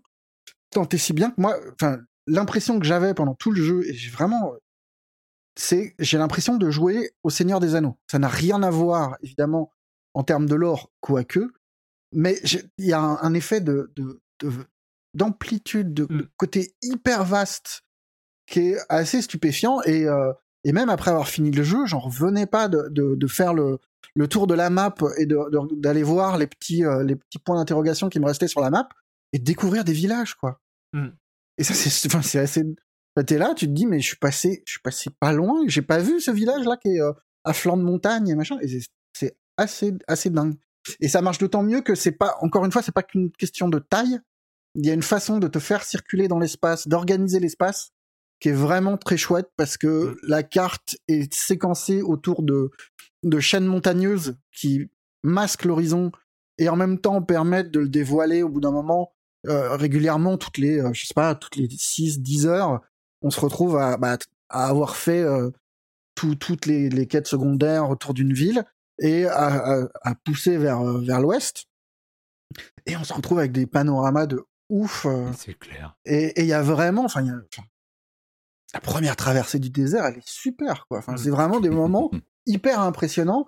Et, euh, et, et pareil, ça, ça s'enclenche très très bien avec le gameplay parce qu'au début, on a cette impression, enfin, il y a une façon de poser ces bestioles mécaniques qui sont parfois gigantesques, qui fait que ben, quand t'es un peu faible au début et que tu te retrouves face à un truc clairement hostile, bah, tu habites l'espace en faisant gaffe. T'es pas, c'est pas juste je vais du point A au point B, c'est tu vas, tu vas circuler à travers euh, en, te cachant derrière des petits, euh, des petites collines, derrière des petits machins, pour pas avoir à te mettre en danger trop, trop clairement dès le début. Et, euh, et, le jeu sait très bien faire ça. Il sait très bien jusqu'à la fin. Euh, je, enfin, travailler avec ce que le joueur sait faire, euh, peut faire, euh, cette façon d'être prudent avant d'avoir vraiment un sentiment de ouais là c'est bon le jeu je, je, le maîtrise, je peux y aller, je peux partir, à, je peux je peux aller taquiner les, gueules d'orage pour m'amuser quoi. Et ça c'est vraiment euh, c'est c'est la promesse des AAA et pour le mmh. coup il le rend très très bien quoi. Patrick Ouais, non, mais il y a un vrai souffle épique. Enfin, moi, je trouve qu'il emporte euh, direct le jeu. Il y a vraiment, euh, c'était tout bête, mais c'est un jeu PS5 où on sent que la machine commence à pousser, euh, bah, que ce soit comme vous le disiez, hein, sur la modélisation des, acteurs, des personnages, les gestuels, euh, la qualité des textures. C'est tout bête, c'est des trucs on n'y pense même plus, mais ça devient complètement, on est complètement immergé avec le, la profondeur de champ aussi. On voit très très loin, on sent que la modélisation est poussée très très loin euh, sur la profondeur. Euh, ça, ça, devient une grosse licence. Hein. Je voyais les, les chiffres, c'est 20 millions communiqués euh, par Sony de ventes sur le premier quand même. Donc ça devient, mm. ça devient quand même, euh, ça devient du, du lourd Horizon.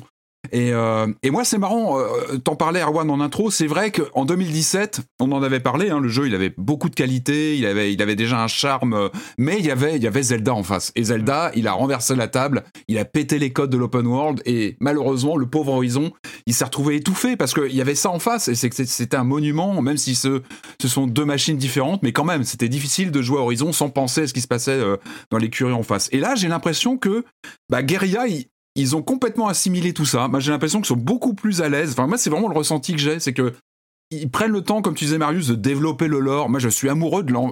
J'adore les, les, les, univers euh, post-apo comme ça où la nature reprend euh, ses droits sur euh, la civilisation. Et là, je trouve qu'il est admirable en termes de mise en scène où il y a quelque chose de touchant quand d'incarner cette jeune génération de personnages, cette héroïne qui est, qui est, qui est jeune et qui, qui marche sur les restes d'une civilisation. C'est toujours touchant, je trouve, quand on on va débarquer devant un immeuble euh, avec des restes, on va on va on va dénicher comme ça des, des endroits. Euh.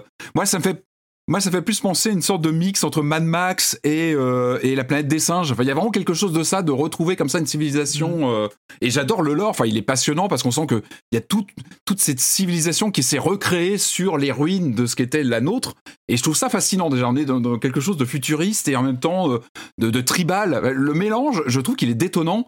Ouais, il y a une ambiguïté qui, est, en plus, pour le coup, l'histoire appuie à fond là-dessus. Enfin, je vais pas dévoiler, mais il y a ce, ce, grand paradoxe de se retrouver dans le futur qui a une tronche de passé, ah bah, de passé. et, et d'avoir des références en permanence au passé qui est mmh. vachement plus avancé technologiquement et, ouais. et, et, et, euh, et toxique puisqu'il a conduit à la enfin c'est quand même enfin le, le, fond du jeu c'est euh, comment l'anthropocène euh, mmh. a détruit le monde et, mmh. euh, et comment ne pas reproduire les conneries de l'anthropocène quoi. Et c'est infusé mais il suffit de lancer le jeu, t'as même pas besoin du, discours, rien que le décor, tu comprends tu comprends tout ça, tu le saisis, tu saisis que c'est peut-être ce qui nous attend, on n'en sait rien, mais en tout cas, il y a quelque chose de, fort dans l'univers. Et moi, j'adore l'architecture des, encore une fois, les, ces, ruines qu'on va explorer. Moi, je ressens, c'est tout bête, alors vous en avez très bien parlé, ce côté monde ouvert qui est assez fascinant. Enfin, moi, j'adore le genre d'office. C'est vrai qu'on retrouve des mécaniques un peu à la, Assassin's Creed, hein, avec les, les missions secondaires qu'on active, etc moi je retrouve cette soif d'exploration. Ça me rappelle les vieux Tomb Raider. Alors évidemment, on n'est plus sur les mêmes technologies, on n'est plus. Mais j'ai cette soif de, de, dénicher parfois une une structure qui est cachée, qui va être un donjon en fait, qui dit pas son nom, mais où on va avoir une mission de reconnaissance, de même de mini enquête sur le sur place où on va explorer comme ça. Il y a, y a vraiment quelque chose de, du, du sentiment d'aventure avec un grand A. Et le jeu vraiment... creuse vachement plus que le premier là-dessus. Ouais, parce que j'ai ressenti ça des, plus, des, ouais il y avait des zones de fouille dans le premier, mais qui consistaient vraiment juste à trouver un objet qui était entouré de bébêtes et basta. Là, il, organ il organise des espaces qui sont des euh, des énigmes en fait, des micro donjons énigmes. Et qui sont, va, alors c'est pas c'est pas révolutionnaire, c'est à base de euh, je fais tomber une caisse qui permet d'accéder à un mur que je fais sauter et machin. Mais mais ça marche plutôt bien. Il y a des enfin. Mais il y a rien de nouveau. En fait. Comme tu, non, je crois que tu l'as dit, Marius. De... Comme ouais, tu ouais, l'as dit, il est conservateur. Il est conservateur, mais il fait tout bien. C'est-à-dire qu'il sait vraiment bien ajuster. Euh, je pense qu'il a pas mal. Euh, bah, les gens qui l'ont fait ont vécu, ont pas mal joué aux jeux qui existent. Et on sent qu'il y a une agglomération de plein de, bah de, de, plein de composantes qui existent, mais qui sont très très bien euh, agencées. Là, je trouve qu'il y a quelque chose de. Moi, ouais, c'est tout bête, mais ce comme mot tu disais. d'agglomération, il est important parce que tu parlais d'Assassin's Creed. Je trouve que la grosse différence, mmh c'est qu'Assassin, on a l'impression des fois en jouant, et c'est aussi une de ses qualités parce que ça lui donne une, une durée de vie complètement folle. Et mmh. mais on a l'impression que c'est, on, on, sait que c'est des équipes qui bossent séparément et que le truc est assemblé à la fin. Et il ouais. y a des fois des, des impressions d'avoir affaire à un empilement, des, un empilement de des, choses, des zones, de, de mécaniques, des machins. Voilà. Là, tout ça semble très cohérent, très organique. Le point organique, on y arrive. organique, on y est. Mais c'est vraiment ça quand on joue. C'est vraiment la sensation qu'on a d'explorer ce monde. Alors comme tu disais, on enclenche des missions secondaires ou principales. On va, on va parler avec beaucoup de gens et finalement, effectivement, on passe pas les dialogues parce que pareil, moi, j'aime bien cet univers. Donc t'as envie de savoir, t'as envie de connaître tout ce qui a pu se passer avant ou, ou tous les enjeux scénaristiques. Et euh, et, euh, et les nouveautés, ouais, le, le, le, le paravoile là qu'on va débloquer, bah c'est tout bête, mais ça amène encore quelque chose qui arrive quelques heures après le, le début du jeu. Moi c'est moi j'aime bien, c'est tout. Il y a, y a dans les options on peut débloquer le côté gyroscopique de la manette qui est pas assez souvent utilisé. Et là tu peux vraiment viser en, en déplaçant ta manette, mais c'est tout bête. Mais quand t'es avec ton arc, bah tu vois t'as vraiment quelque chose du, du, du ressenti et tout ça est, est très cohérent qu'un jeu qui, qui est ultra immersif en fait, où vraiment t'as as cette sensation d'être d'être immergé dans le monde et t'as envie de tout savoir en fait. Et, Et même, à- et même y a à une la toute générosité fin, même le dans jeu les- réussit à renouveler. Alors, je veux pas dévoiler machin, mais il- le dernier quart du jeu t'offre la possibilité de revisiter tout l'open world je différemment. suis pas encore, je suis Et pas ça, encore, mais... mais, ça déboîte, c'est super. Et vous parlez pas mal aussi des, des quêtes secondaires, et moi je me demandais justement, est-ce que le jeu souffre pas d'une répétitivité à ce niveau-là? Enfin, qu'est-ce qui fait que vous aviez envie de toutes les faire quoi? Alors, bah, alors moi, moi, par exemple, je donne un exemple, hein, sans rien dévoiler du, du, du- du truc. Mais euh, dans la première traversée du désert, euh, eh ben, on rencontre un peuple, un clan, euh, qui a tout un, un, un arc scénaristique qui ne fait pas partie de la quête principale. Je me suis rendu compte que ça ne faisait pas partie de la quête principale quand je l'ai fini. Je me suis dit, mais au fait, mais au fait, là, tout ce truc, toutes ces dernières heures que je viens de passer à comprendre c'est quoi le problème de ce clan du désert, euh, que euh, c'est quoi les inimitiés. tu n'as pas regardé ton, ton menu quête où tout ça est expliqué normalement. Oui, mais j'aurais pu. Mais je me suis rendu compte une fois que j'ai fini l'arc Hmm. que tiens, ah ben oui, c'est vrai, j'ai j'ai fait un détour pour vivre Hmm. ça en fait. On fait beaucoup de détours en fait dans Et, le jeu. hein. et, en, et, et en fait, tu te rends compte très très vite que, euh, par exemple, il y a, il y a les, les, les indications sont très classiques, sont très conservatrices euh, dans, dans les open world. C'est-à-dire, tu as des petits points d'exclamation verts quand tu as des quêtes qui sont disponibles, euh, ce genre de choses. Et bah, tu y vas. Et ben à chaque fois, et c'est la force là, je pense, de la mise en scène narrative. En fait, tu as envie, quand, tu, quand on te décrit la quête, tu as envie d'y aller. C'est-à-dire que c'est pas Ouais. juste une entrée qui va s'ajouter dans ton journal de euh, l'entrée s'ajoute dans ton journal pas de quête, mais c'est pas juste une entrée qui va s'ajouter dans son journal de quête, c'est ah non mais j'ai envie d'aller voir pourquoi cette personne a disparu, j'ai envie d'aller sur ce Mhm. lieu-là parce que c'est son Parce mari qui m'a raconté euh, euh, qui m'a raconté qu'elle a disparu avec tout l'environnement narratif qui est, qui est dedans et Le jeu Et est donc, très jeu coup- vidéo, mais, mais effectivement, il n'y a pas cet effet de. Bah, encore une fois, je ne sais pas de Mm. l'acharnement contre Ubi, mais il n'y a pas cet effet quête principale, quête secondaire un peu importante Mm. et euh, quête secondaire un peu graveleuse où on s'est marré parce que quand même, ça serait con de pas jouer avec cet Mm. univers-là. T'as vraiment un truc très naturel, très. euh, avec des très belles. Enfin, des moments où vraiment c'est des bonnes surprises. Où Mm. c'est. Enfin, il y a, il y a un moment où on te demande d'aller euh, retrouver un gamin qui a disparu. Combien de fois tu l'as vu dans le jeu vidéo et, et tu te retrouves pendant, je sais pas, tu pensais que ça, durait 15 minutes et tu te retrouves pendant 40 minutes à escalader une montagne et machin. Et le truc est chouette. T'as vraiment envie, une fois que t'es avec ce gamin, que de, de l'arranger, de faire. Enfin, et il y, a- y en a, il y a plein de petits moments qui sont bien et qui t'as rien qui vient jurer où tu te dis oh et du coup à la fin t'as vraiment un effet de, de de, de- consistance et de, de Voilà, réalité et de, de ce monde. Ouais, et- plénitude de, de, de densité de, de de grande aventure quoi vraiment Mais c'est marrant, c'est vrai que dans beaucoup d'open world, t'arrives un peu en jouant les cadors, c'est-à-dire que tu pousses tout le monde, tu es le joueur qui vient interrompre un peu le, le- la donnée du monde ouvert que toi tu viens bousculer, tu viens tout casser. Et comme tu l'as très bien dit, Marius, moi j'ai un stress continu. En fait, t'es jamais à l'abri euh, dans les premières heures.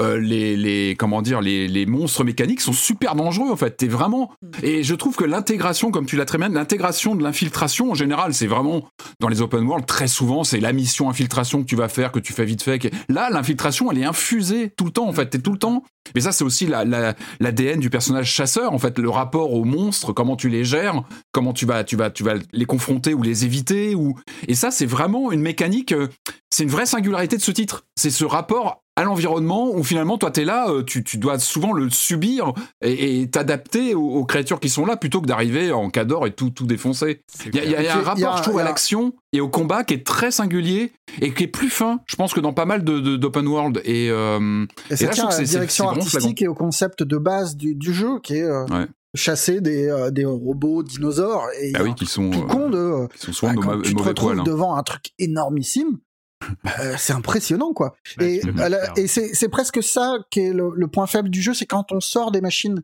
et qu'on a plus classiquement euh, des clans euh, de, de rebelles ou de machin et, euh, et qu'on a des Mhm. camps à évacuer. C'est pas les, les camps, euh, je les ai tous faits parce qu'il y a un moment où j'ai envie de compléter et machin, et même si c'est un peu T'as passé combien d'heures dessus? Tu peux nous dire ou c'est euh, juste parce que je- quand t'en parles, j'ai l'impression que t'as retourné le jeu dans tous les Je l'ai sens. fini à 66 et je sais pas, j'ai dû repasser quelques heures dessus pour, euh, pour m'amuser gratuitement dessus. Mais euh, les camps, les camps sont pas intéressants. C'est pas nouveau, c'est pas les combats avec les humains sont assez peu intéressants aussi, un peu euh, sac à PV parfois, euh, même s'il y a des moyens de- de- d'aller Mhm. assez vite. Hein, mais euh, C'est vrai que la chasse sur des machines, t'as aucun scrupule. Enfin, t'es dans un jeu vidéo et en plus, ce sont des. Enfin, t'as pas ce côté d'aller d'aller défourailler des animaux ou. Ce sont ah, des moi machines presque, qui sont. j'ai presque plus de respect pour les machines que pour les, les rebelles, tu vois. Ah oui, tu ah oui. Parce par qu'elles sont quand même au- majestueuses et machin. Ah bah oui, oui, il y a une, une élégance, la direction artistique, et elle est boostée aussi, je pense, par la PS5. C'est vrai que on- je parlais tout à l'heure du côté un peu, c'est un peu vulgaire par, télé- par les, des textures et tout ça, mais quand même, quand même, il y a, il y a un rayonnement visuel, il y a quelque chose de riche dans les environnements et encore une fois dans la, dans la nature, dans le. On va continuer à en parler, mais euh, juste euh, parce qu'il faut quand même passer par là. Il y a que deux jeux, donc je peux pas faire ça en interruption en- entre les deux jeux. Mais s'il y a une coupure pub, c'est maintenant. Ready to pop the question? The jewelers at BlueNile.com have got sparkle down to a science with beautiful lab grown diamonds worthy of your most brilliant moments. Their lab grown diamonds are independently graded and guaranteed identical to natural diamonds, and they're ready to ship to your door. Go to BlueNile.com and use promo code LISTEN to get $50 off your purchase of $500 or more. That's code LISTEN at BlueNile.com for $50 off. BlueNile.com code LISTEN. On revient sur For- euh, Horizon Forbidden West. Tu faisais un petit point technique, euh, Patrick, euh, point Mhm. que je trouve intéressant. Alors, on n'a pas joué, nous, aux versions euh, PS4, mais de tout Mhm. ce qu'on en a vu quand même. Parce que, en fait, par exemple, ce qui fait le plus next-gen, euh, et Mhm. on en a parlé, c'est les animations des personnages, les modèles Ouais. des personnages secondaires, Les cette, visages. cette infinité euh, de, euh, de cette foule ultra réaliste finalement parce que enfin moi je me souviens des visages enfin, j'ai jamais eu ça c'est des visages Mm. de, de la vie de tous les jours que ce soit quelle que soit la couleur de peau quel que soit le genre des, des personnages ils ont toujours cette, cette unicité euh, on sait qu'on parle à quelqu'un enfin c'est c'est- c'est fou Mhm. je, je dis ça alors que je sais que je parle à des modèles 3D mais je, je- y- Ah, t'as des acteurs derrière, t'as quand même on des a l'impression vraiment enfin, de- de euh, euh, parler, de parler à des gens, c'est- c'est c'est assez incroyable. Mais et, et là-dessus, la version PS4 fait le taf. C'est-à-dire Ouais, que euh, il y a, les animations sont les mêmes. Il y a moins de texture de peau, euh, c'est moins fin et que c'est et normal, mais de ce qu'on a euh, vu, de ce qu'on a vu, et je voulais juste signaler ça, c'est les temps de chargement sont infiniment plus euh, longs euh, sur PS4, euh, mais euh, mais à part ça, le jeu est totalement jouable euh, et, euh, et vraiment et, et- et- et tient bien la route. Euh, Mhm. Quels sont Il y les a une points vidéo de, de Digital Foundry qui est chouette là-dessus, qui montre Ouais. bien les, les différentes versions, les trucs. C'est vrai fait. que c'est important de le souligner parce qu'on est quand même dans une époque, on parlait de cyberpunk où il y avait, il y a quand même eu des problèmes comme ça de tranche entre deux générations de machines. Et là, euh, Sony a fait le boulot pour les gens qui sont encore sur PS4 et on sait qu'ils sont encore nombreux à être dessus. euh, dessus. Euh, Pour le coup, Et- j'ai l'impression que le patch Day One euh, qu'on a eu un peu en avance a changé pas mal de choses aussi. Alors c'est pour- c'est aussi pour ça que j'ai joué un petit peu post game. mhm. C'est que j'ai eu quand même moi plein de, euh, surtout vers la fin du jeu, plein de de- d'écrans noirs d'une mi- d'une demi seconde qui commençaient à s'afficher où tu sentais que bah ça tapait quoi, qu'il y avait un, Hmm. il y a une telle profondeur de champ à afficher. Ouais, des machin. fois c'est Il y a des moments où euh, la console a besoin d'une cette microseconde pour euh, souffler et euh, c'était relou. Et j'ai l'impression que ça a quand même pas mal disparu. Ça ça n'a pas complètement disparu en, en fin de jeu, mais j'ai l'impression que le, le patch a changé pas mal de choses. Et il y a quand même beaucoup, beaucoup de pareil, enfin à voir en, en Day One, mais j'avais beaucoup de, de, de ping, enfin de pop, euh, de, de bâtiments ou de trucs comme ça Mhm. sur la fin. Sur la- Parce que une- moi, c'est- ouais, là où j'en suis, une j'en zone ai finale pas... où t'as où tu sens que c'est gourmand et euh, et il y a des petits moments où tu vois que t'as une petite Mhm. distance de, de Ouais. Si t'es à 100 D'accord. mètres, c'est pas la même chose qu'à qu'à- qu'à 10 mètres, quoi. Des, Ah, ah, des Après, d'un juste, coup. juste, euh, je, consi- je, je continue sur les points un, un peu techniques que j'avais notés. Euh, Il y a une super utilisation pour la PS5 de la DualSense qui est oui, vraiment c'est ça, utilisée. le, bah, le Euh, gyro, hein, le gyro, moi j'adore. Non, mais même les, les, vibra- les vibrations sont intégrées. Enfin, je trouve que le- le- les, les vibrations dans la manette sont, sont, vraiment, euh, sont vraiment super.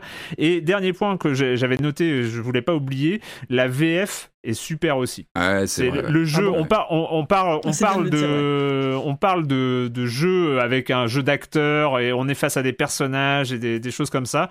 Alors moi j'ai essayé les deux parce qu'en fait j'ai j'ai basculé en VO, euh, en anglais en fait. Euh, pourquoi? Parce que euh, en VF. La les, les acteurs sont très très bien. Franchement, le, le Mhm. doublage est, est- est super. Euh, mais il n'y a pas de lip sync, euh, il n'y a pas de, donc, de Mhm. synchronisation avec, euh, avec les lèvres.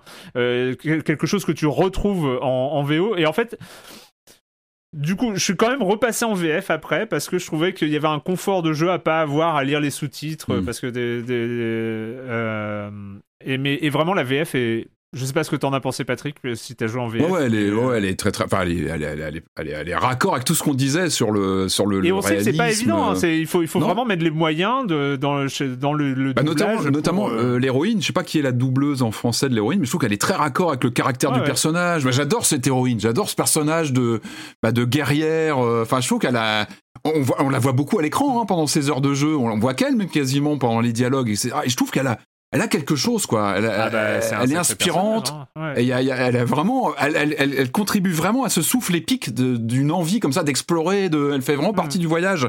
Et, euh, Enfin, ouais, il y a une façon aussi assez habile de, euh, de jouer avec le, le personnage tel qu'il était dans le premier. En gros, tout le début du jeu semble refaire la suite du 1, vraiment, où, on te, où tu te retrouves avec euh, Silence, donc euh, c'était cette espèce de d'allié ennemi, on sait pas trop, un peu, un peu compliqué, et tout le, tout le 1, on est téléguidé par ce mec-là. C'est Mhm. vraiment genre, euh, lui a compris, et nous, on essaye d'avancer pour comprendre ce qui se passe et, euh, et le rattraper. Et on se retrouve au début du jeu à faire exactement la même chose. Et, et ce qui est marrant, c'est que le personnage dit ce que le joueur pense, c'est Eh, c'est bon, ça va. Ouais. Il y a un moment, t'arrêtes de me faire chier, euh, je suis un individu, je fais un peu ce que je veux. Et c'est un, enfin, c'est une façon de libérer le personnage de, d'une contrainte narrative et en même temps de l'affirmer, je trouve qu'il est, super chouette. Et, euh, et c'est pas, euh, enfin, au-delà de- du côté, euh, ah, trop bien, un personnage féminin euh, et en plus émancipé, je trouve que c'est vraiment un personnage intéressant, quoi. ouais, c'est clair. Oui, ce personnage. Et c'est marrant parce qu'il y a, il y, a, il y a quelques petits moments, euh, moi, que j'ai. J'ai trouvé vachement euh, rigolo, c'est les moments où t'as, tu sais, t'as les trois types de réponses possibles. Ouais.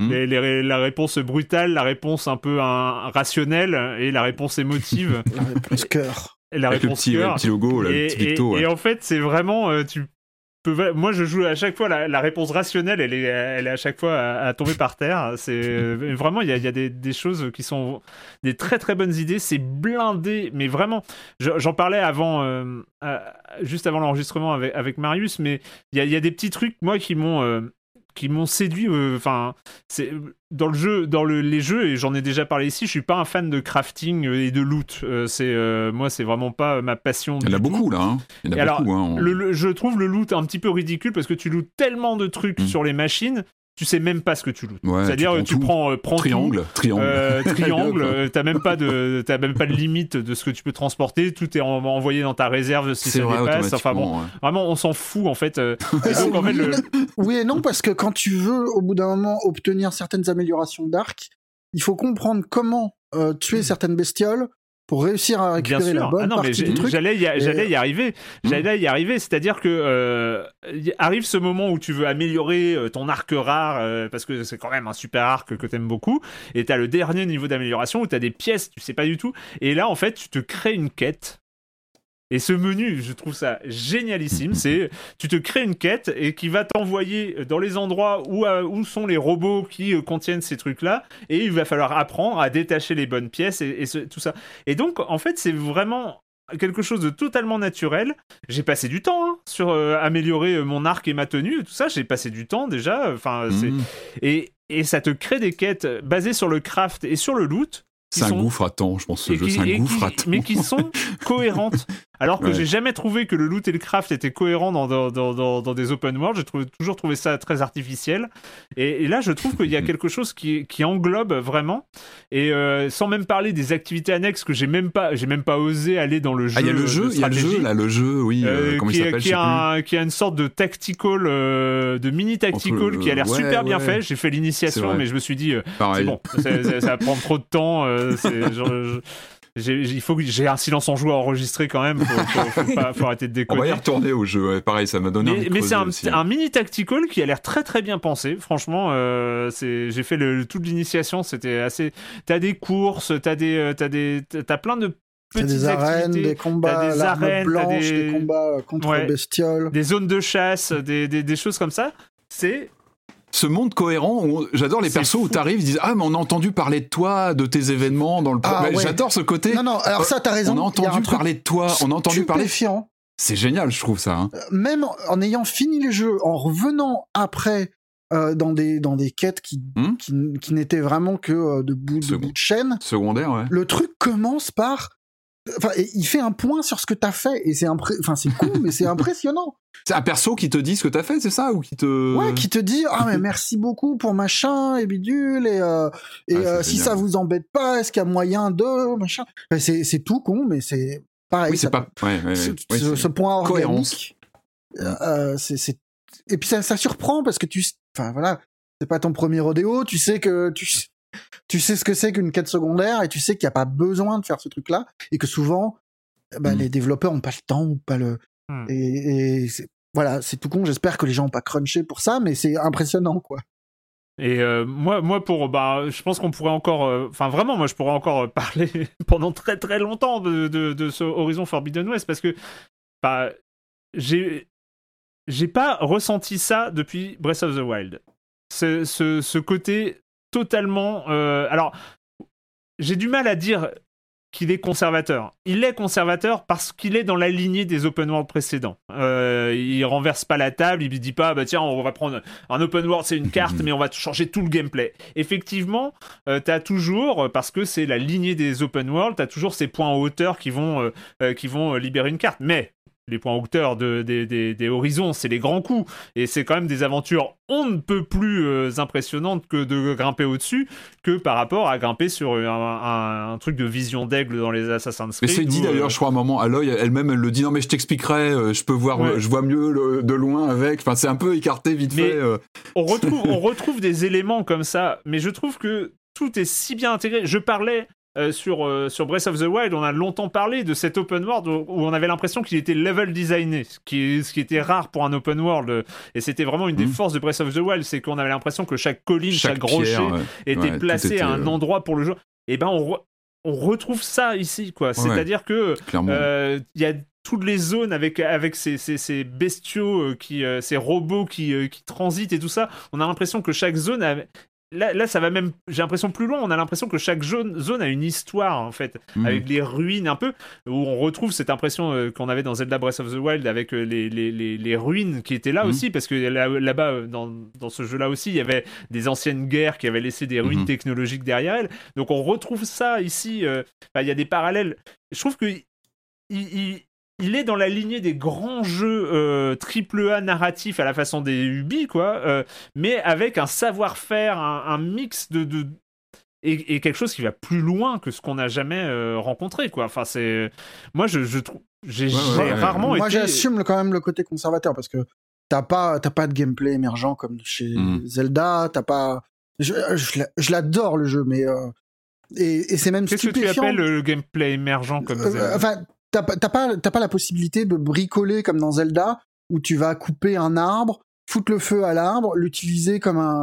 Enfin, tu, tu vois, t'as pas tout ce truc-là. On est, on, on est, euh, on est dans un décor. euh, Mm. on se- Le truc fait évidemment hyper vivant, mais tu ne peux interagir qu'avec ce qu'on t'autorise à interagir. T'as pas, t'as pas ce truc un peu foufou qu'avait Zelda. Et le jeu casse pas autant de trucs que Zelda. Il... Non, puis t'as les cadres, hein, t'as les cadres du, du dernier Tomb Raider, t'as les cadres d'un Monster Hunter, par exemple aussi. Tu retrouves des mécaniques qu'on a dans d'autres jeux, mais tout est bien. Mais ça lui enlève rien. Et c'est Bah même, non. enfin, je veux dire, c'est assez stupéfiant de la part de Guerilla et d'Horizon qu'il en arrive là. Parce que le premier, vous le disiez assez bien, c'est un rescapé. Euh, Et avant Guerilla, c'était quand même les Killzone.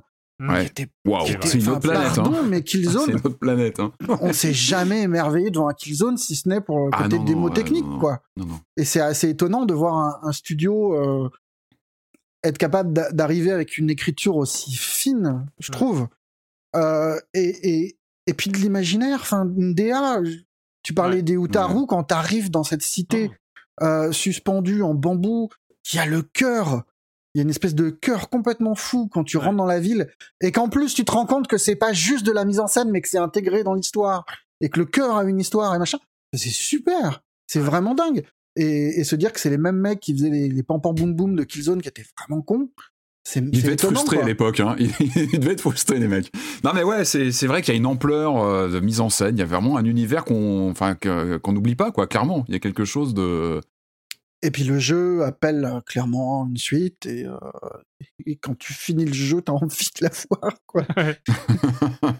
Il y aura peut-être une extension. parce que Le premier avait eu une extension, hein, avait eu un gros DLC. Ouais, le Frozen Wild qui était très ouais, chouette. Qui était arrivé après, donc c'est pas impossible peut-être que.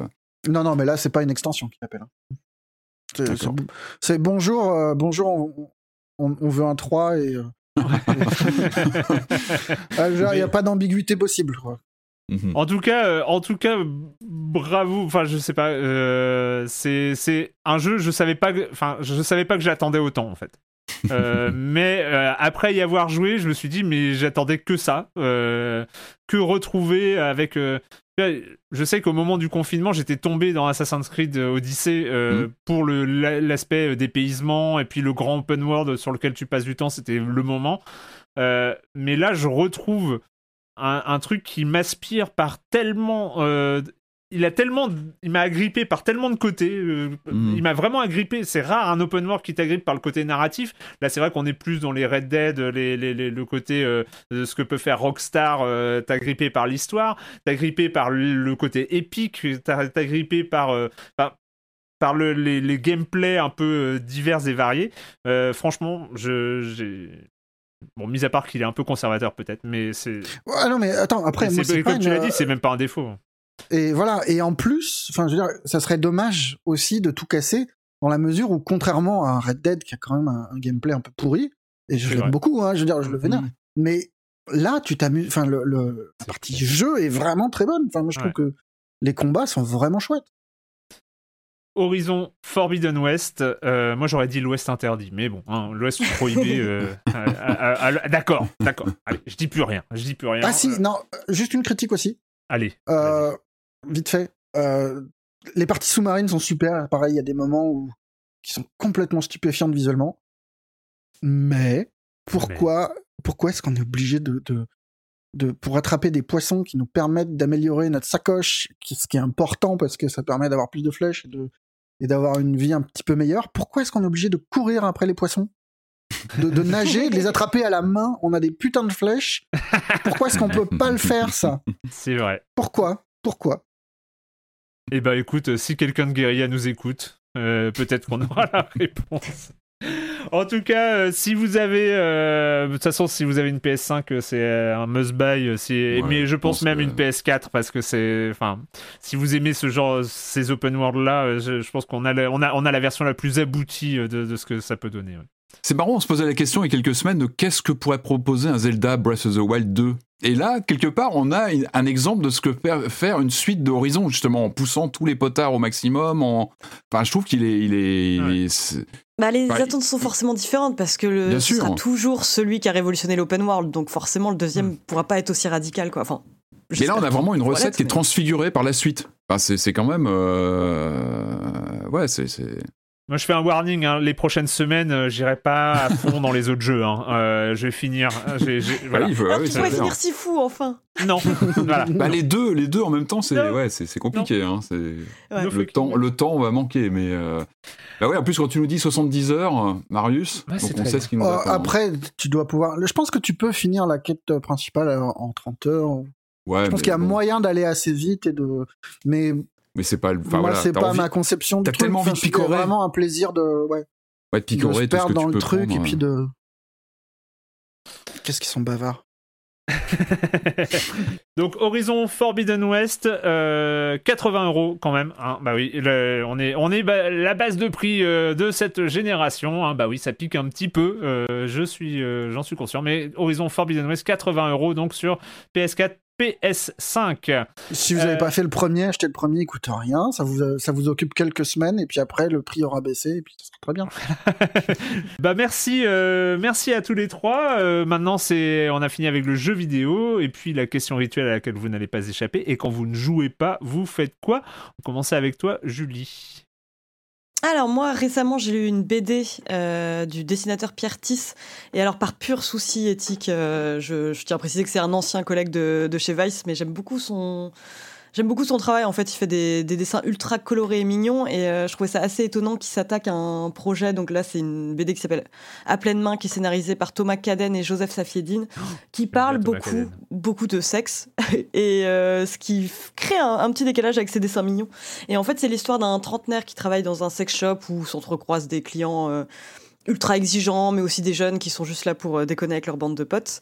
Et euh, donc, c'est un type qui fantasme sur le, même personnage d'Heroic Fantasy depuis l'adolescence et qui décide de se lancer dans un business assez curieux.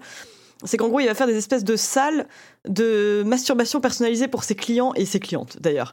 Où en gros, il va s'attacher à reproduire des souvenirs euh, par exemple, que, que ses clients peuvent avoir, vraiment en recréant l'odeur, les objets. Enfin, il est dans un truc de reconstitution quasi maniaque. Et en fait, c'est étonnamment très, très touchant et émouvant parce qu'en fait, c'est, ça va être des personnes qui veulent revivre, par exemple, peut-être leur premier émoi sexuel, mais certains qui veulent euh, un peu retrouver le plaisir euh, d'un amant euh, qu'ils ont depuis perdu. Et c'est euh, ultra. euh, ça, ça parle beaucoup de fantasmes et de sexe, c'est, certain, mais ça parle aussi du temps qui passe, ça parle, ça parle d'amour, ça parle de deuil, et c'est, c'est vraiment extrêmement touchant. Je vous Ça s'appelle, c'est quoi le titre? C'est à pleine main. À pleine. Et publié aux éditions d'Argo, excusez-moi. D'accord. Patrick. Bah, pas grand chose avec les jeux qui nous ont occupés cette Ouais. semaine. Alors euh, non, bah, une mauvaise nouvelle, c'est la disparition de Ivan Reitman qui est, qui est tombé, hein, le réalisateur de plusieurs films. Alors, je, regardais sa filmo, euh, bon, un flic à la maternelle, jumeaux. Euh, non, bah vous savez très bien, euh, c'est Ghostbusters. Moi, ça reste mon. je- ça va être une. Bah voilà, je, je vais le relancer ce soir en, en mémoire d'Ivan Reitman. On va essayer d'oublier le dernier Ghostbuster. Hein, euh, Marius, on en avait parlé, Quel Afterlife. qui- dernier, quel dernier qui n'existe pas, on a oublié, non, qui était pas, qui était pas une réussite, hein, mais non, non, pour moi, SOS Fantôme, ça reste un de mes, Highlander 2.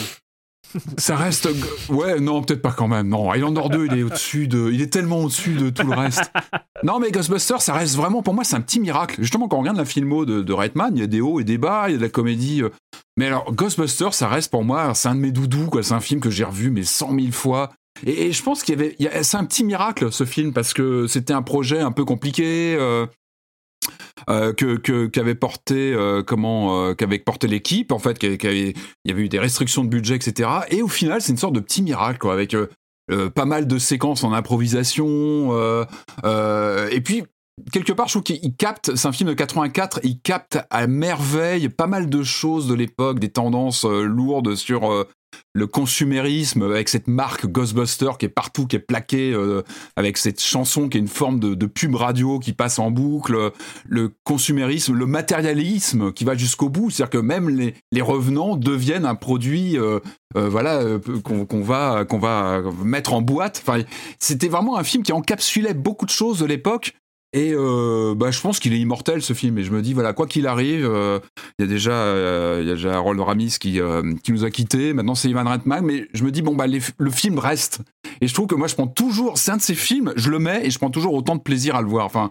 les, les blagues complètement débiles de Bill Morrell, euh, il y a une alchimie entre les acteurs qui se connaissaient évidemment par le Saturday Night Live, etc. Mais je sais pas ce que je sais que Marius t'es attaché aussi au premier film, on en avait, parlé, et je trouve qu'il y y a- vraiment une, y a une magie qui transpire toujours de ce, de ce- de ce film euh, toutes ces années après. Et euh, voilà, donc je vais le remettre ce soir avec, euh, bah, encore une fois de plus, mais je le connais.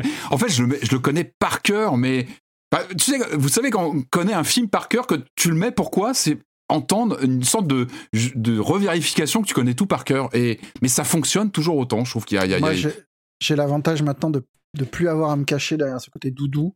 C'est que j'ai des enfants, Ah, je leur bah ai mis voilà. très tôt. la carte des enfants, Et, c'est et très puis bien. quand on sait pas regarder- quoi regarder, de temps en temps, eh ben, ils reviennent sur les fantômes ou des trucs comme ça.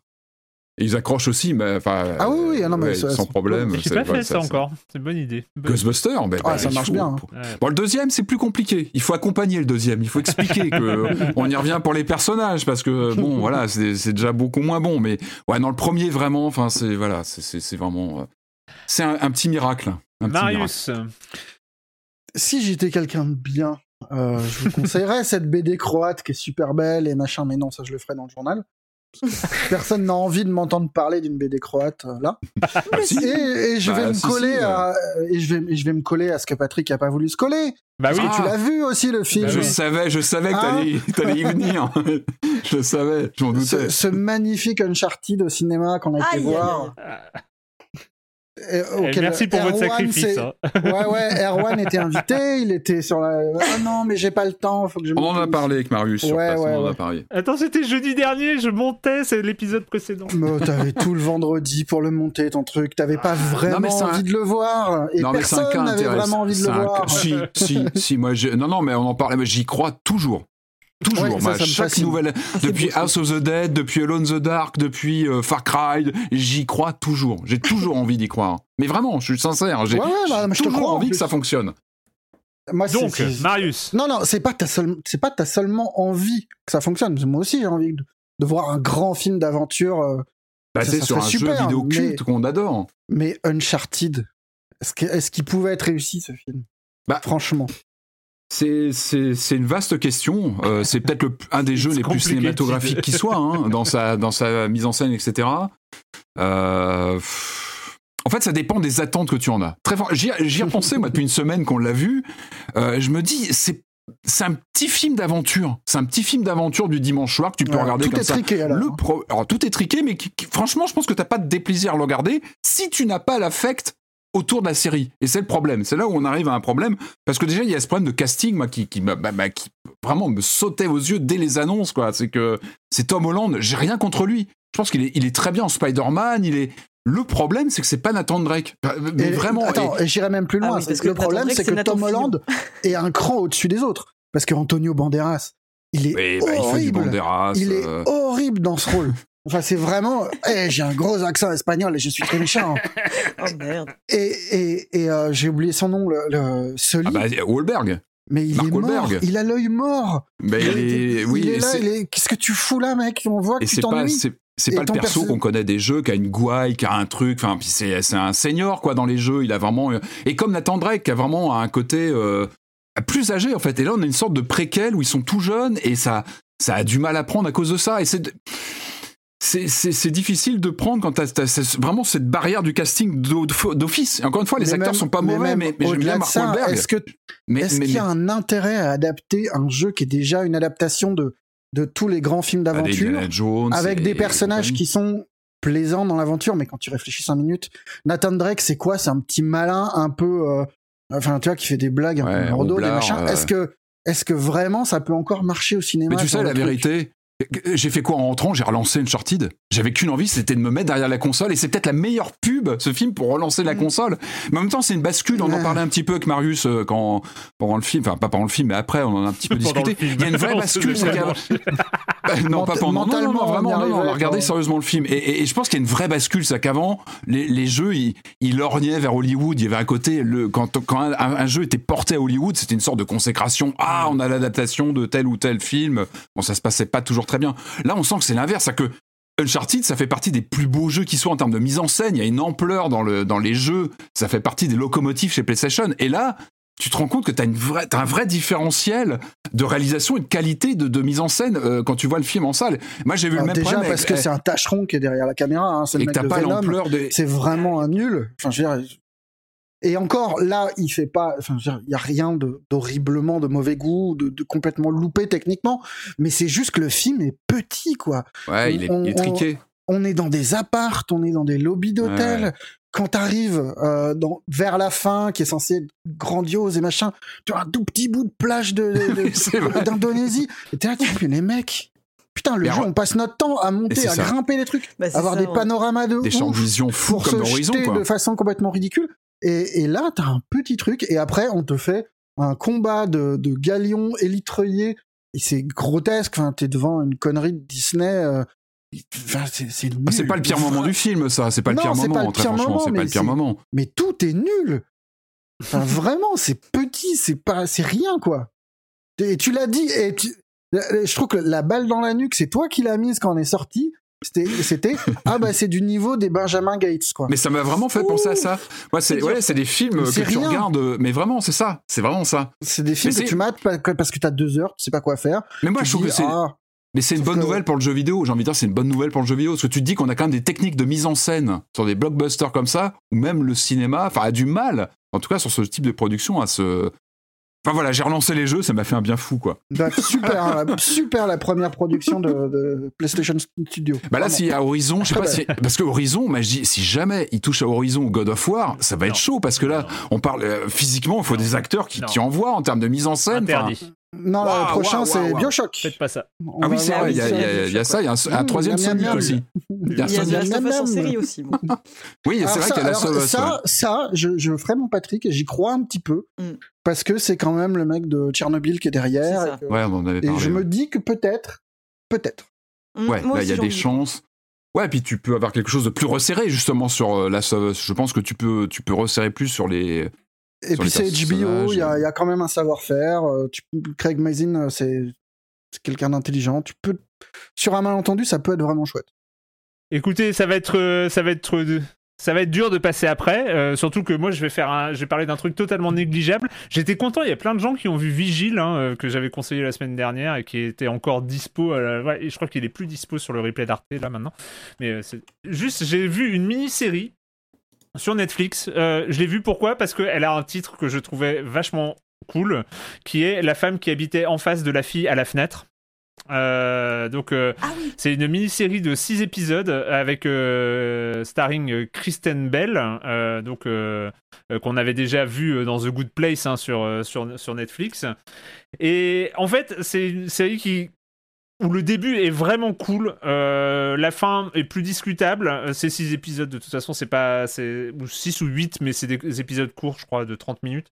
Euh, en fait, c'est une sorte de parodie de polar ultra classique, mais c'est une parodie sans gag.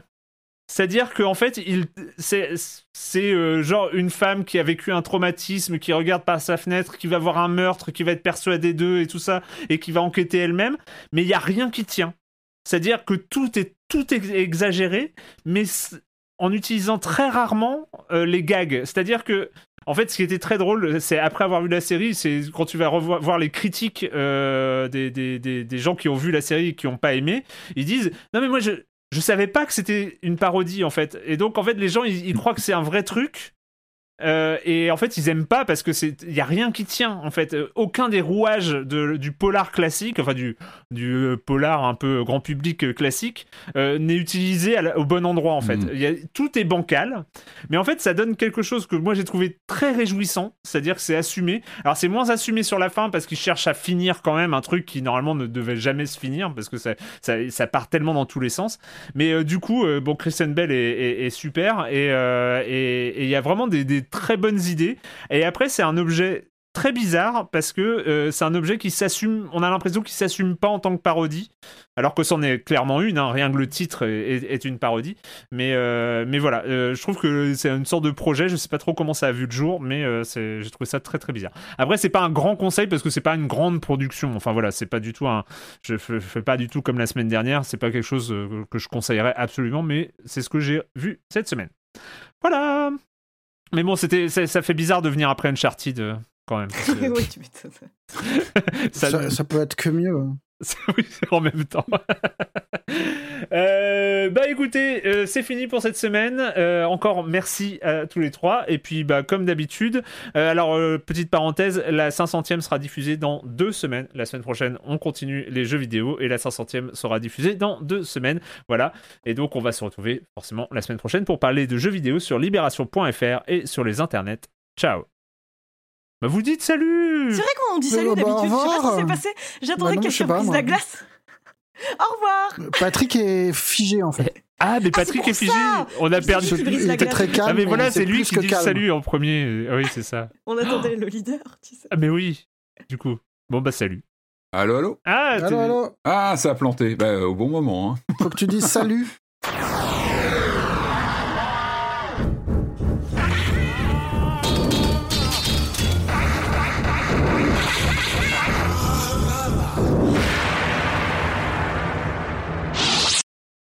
Et c'est marrant, tu vois, je me, dis- je me disais, c'est moins pire que Resident Evil, malgré tout, tu vois, le Uncharted. Je me Bah, disais, justement, au je l'ai pas moins, vu le Uncharted, mais. euh, t'as pas cette trahison, tu sais, ce truc où t'es là à la gorge à dire, mais c'est pas ça, quoi. Bon, Ouais. là, ça passe, c'est juste que c'est maladroit, que ça manque de, ça manque d'ampleur. Je me suis pas senti, euh, tu sais, euh, je me suis pas senti euh, Trahi, quoi. Ouais, tr- ouais, parce que c'est ça Resident quand même. T'as vraiment ce problème. euh, que C'est ce tendu. Mais Marius, est-ce pas encore avez vu Resident. comme ça, quoi? Ouais, c'est ça. Tu te dis, mais les mecs, c'est pas possible. Ouais, mais Là, t'as Resident. pas ça. Pardon, T'as mais. Resident, les, les scénarios de Resident, c'est de la merde. C'est du nanar. Et, euh, et Ouais, faire du nanar au cinéma. Ouais, mais tu sais, ouais, mais tu sais, tu regardes le dernier et tu joues à, à Village en face, t'as quand même de l'ampleur, t'as de la mise Ouais. en scène dans Village quand même. Euh, Le 7, t'as des parties pris sur Re- Resident 7, d'ambiance, de, de, de, de côté, euh, tu vois, claustro, que t'as pas du tout. Enfin voilà, il y a quand même. Oui, de- mais c'est pareil, c'est des trucs, ça ne devrait pas exister au cinéma. Enfin, mentalement, si tu transposes Village en série ou en film, ça peut rien donner de bien. C'est difficile. Non, le C'est- 7, tu enfin, peux. tu vois, et je- le pire, c'est que James Wan avait bossé sur un script à base du 7 à la base. Et ça, ça, ça, ça fait mal. Ça, ça pique. Parce que tu te dis, bon sang. Bon, voilà. Bah, le 7, tu regardes Massacre à la tronçonneuse, quoi. Mais tu sais, moi, Uncharted, je vais le mettre dans ma collection de nanars. Enfin, j'ai ma petite collection hein, de, de, de films tirés de jeux parce que je, enfin, enfin, je- moi, je reste fasciné par cet exercice. Je trouve ça toujours fascinant. Et euh, c'est pas le pire.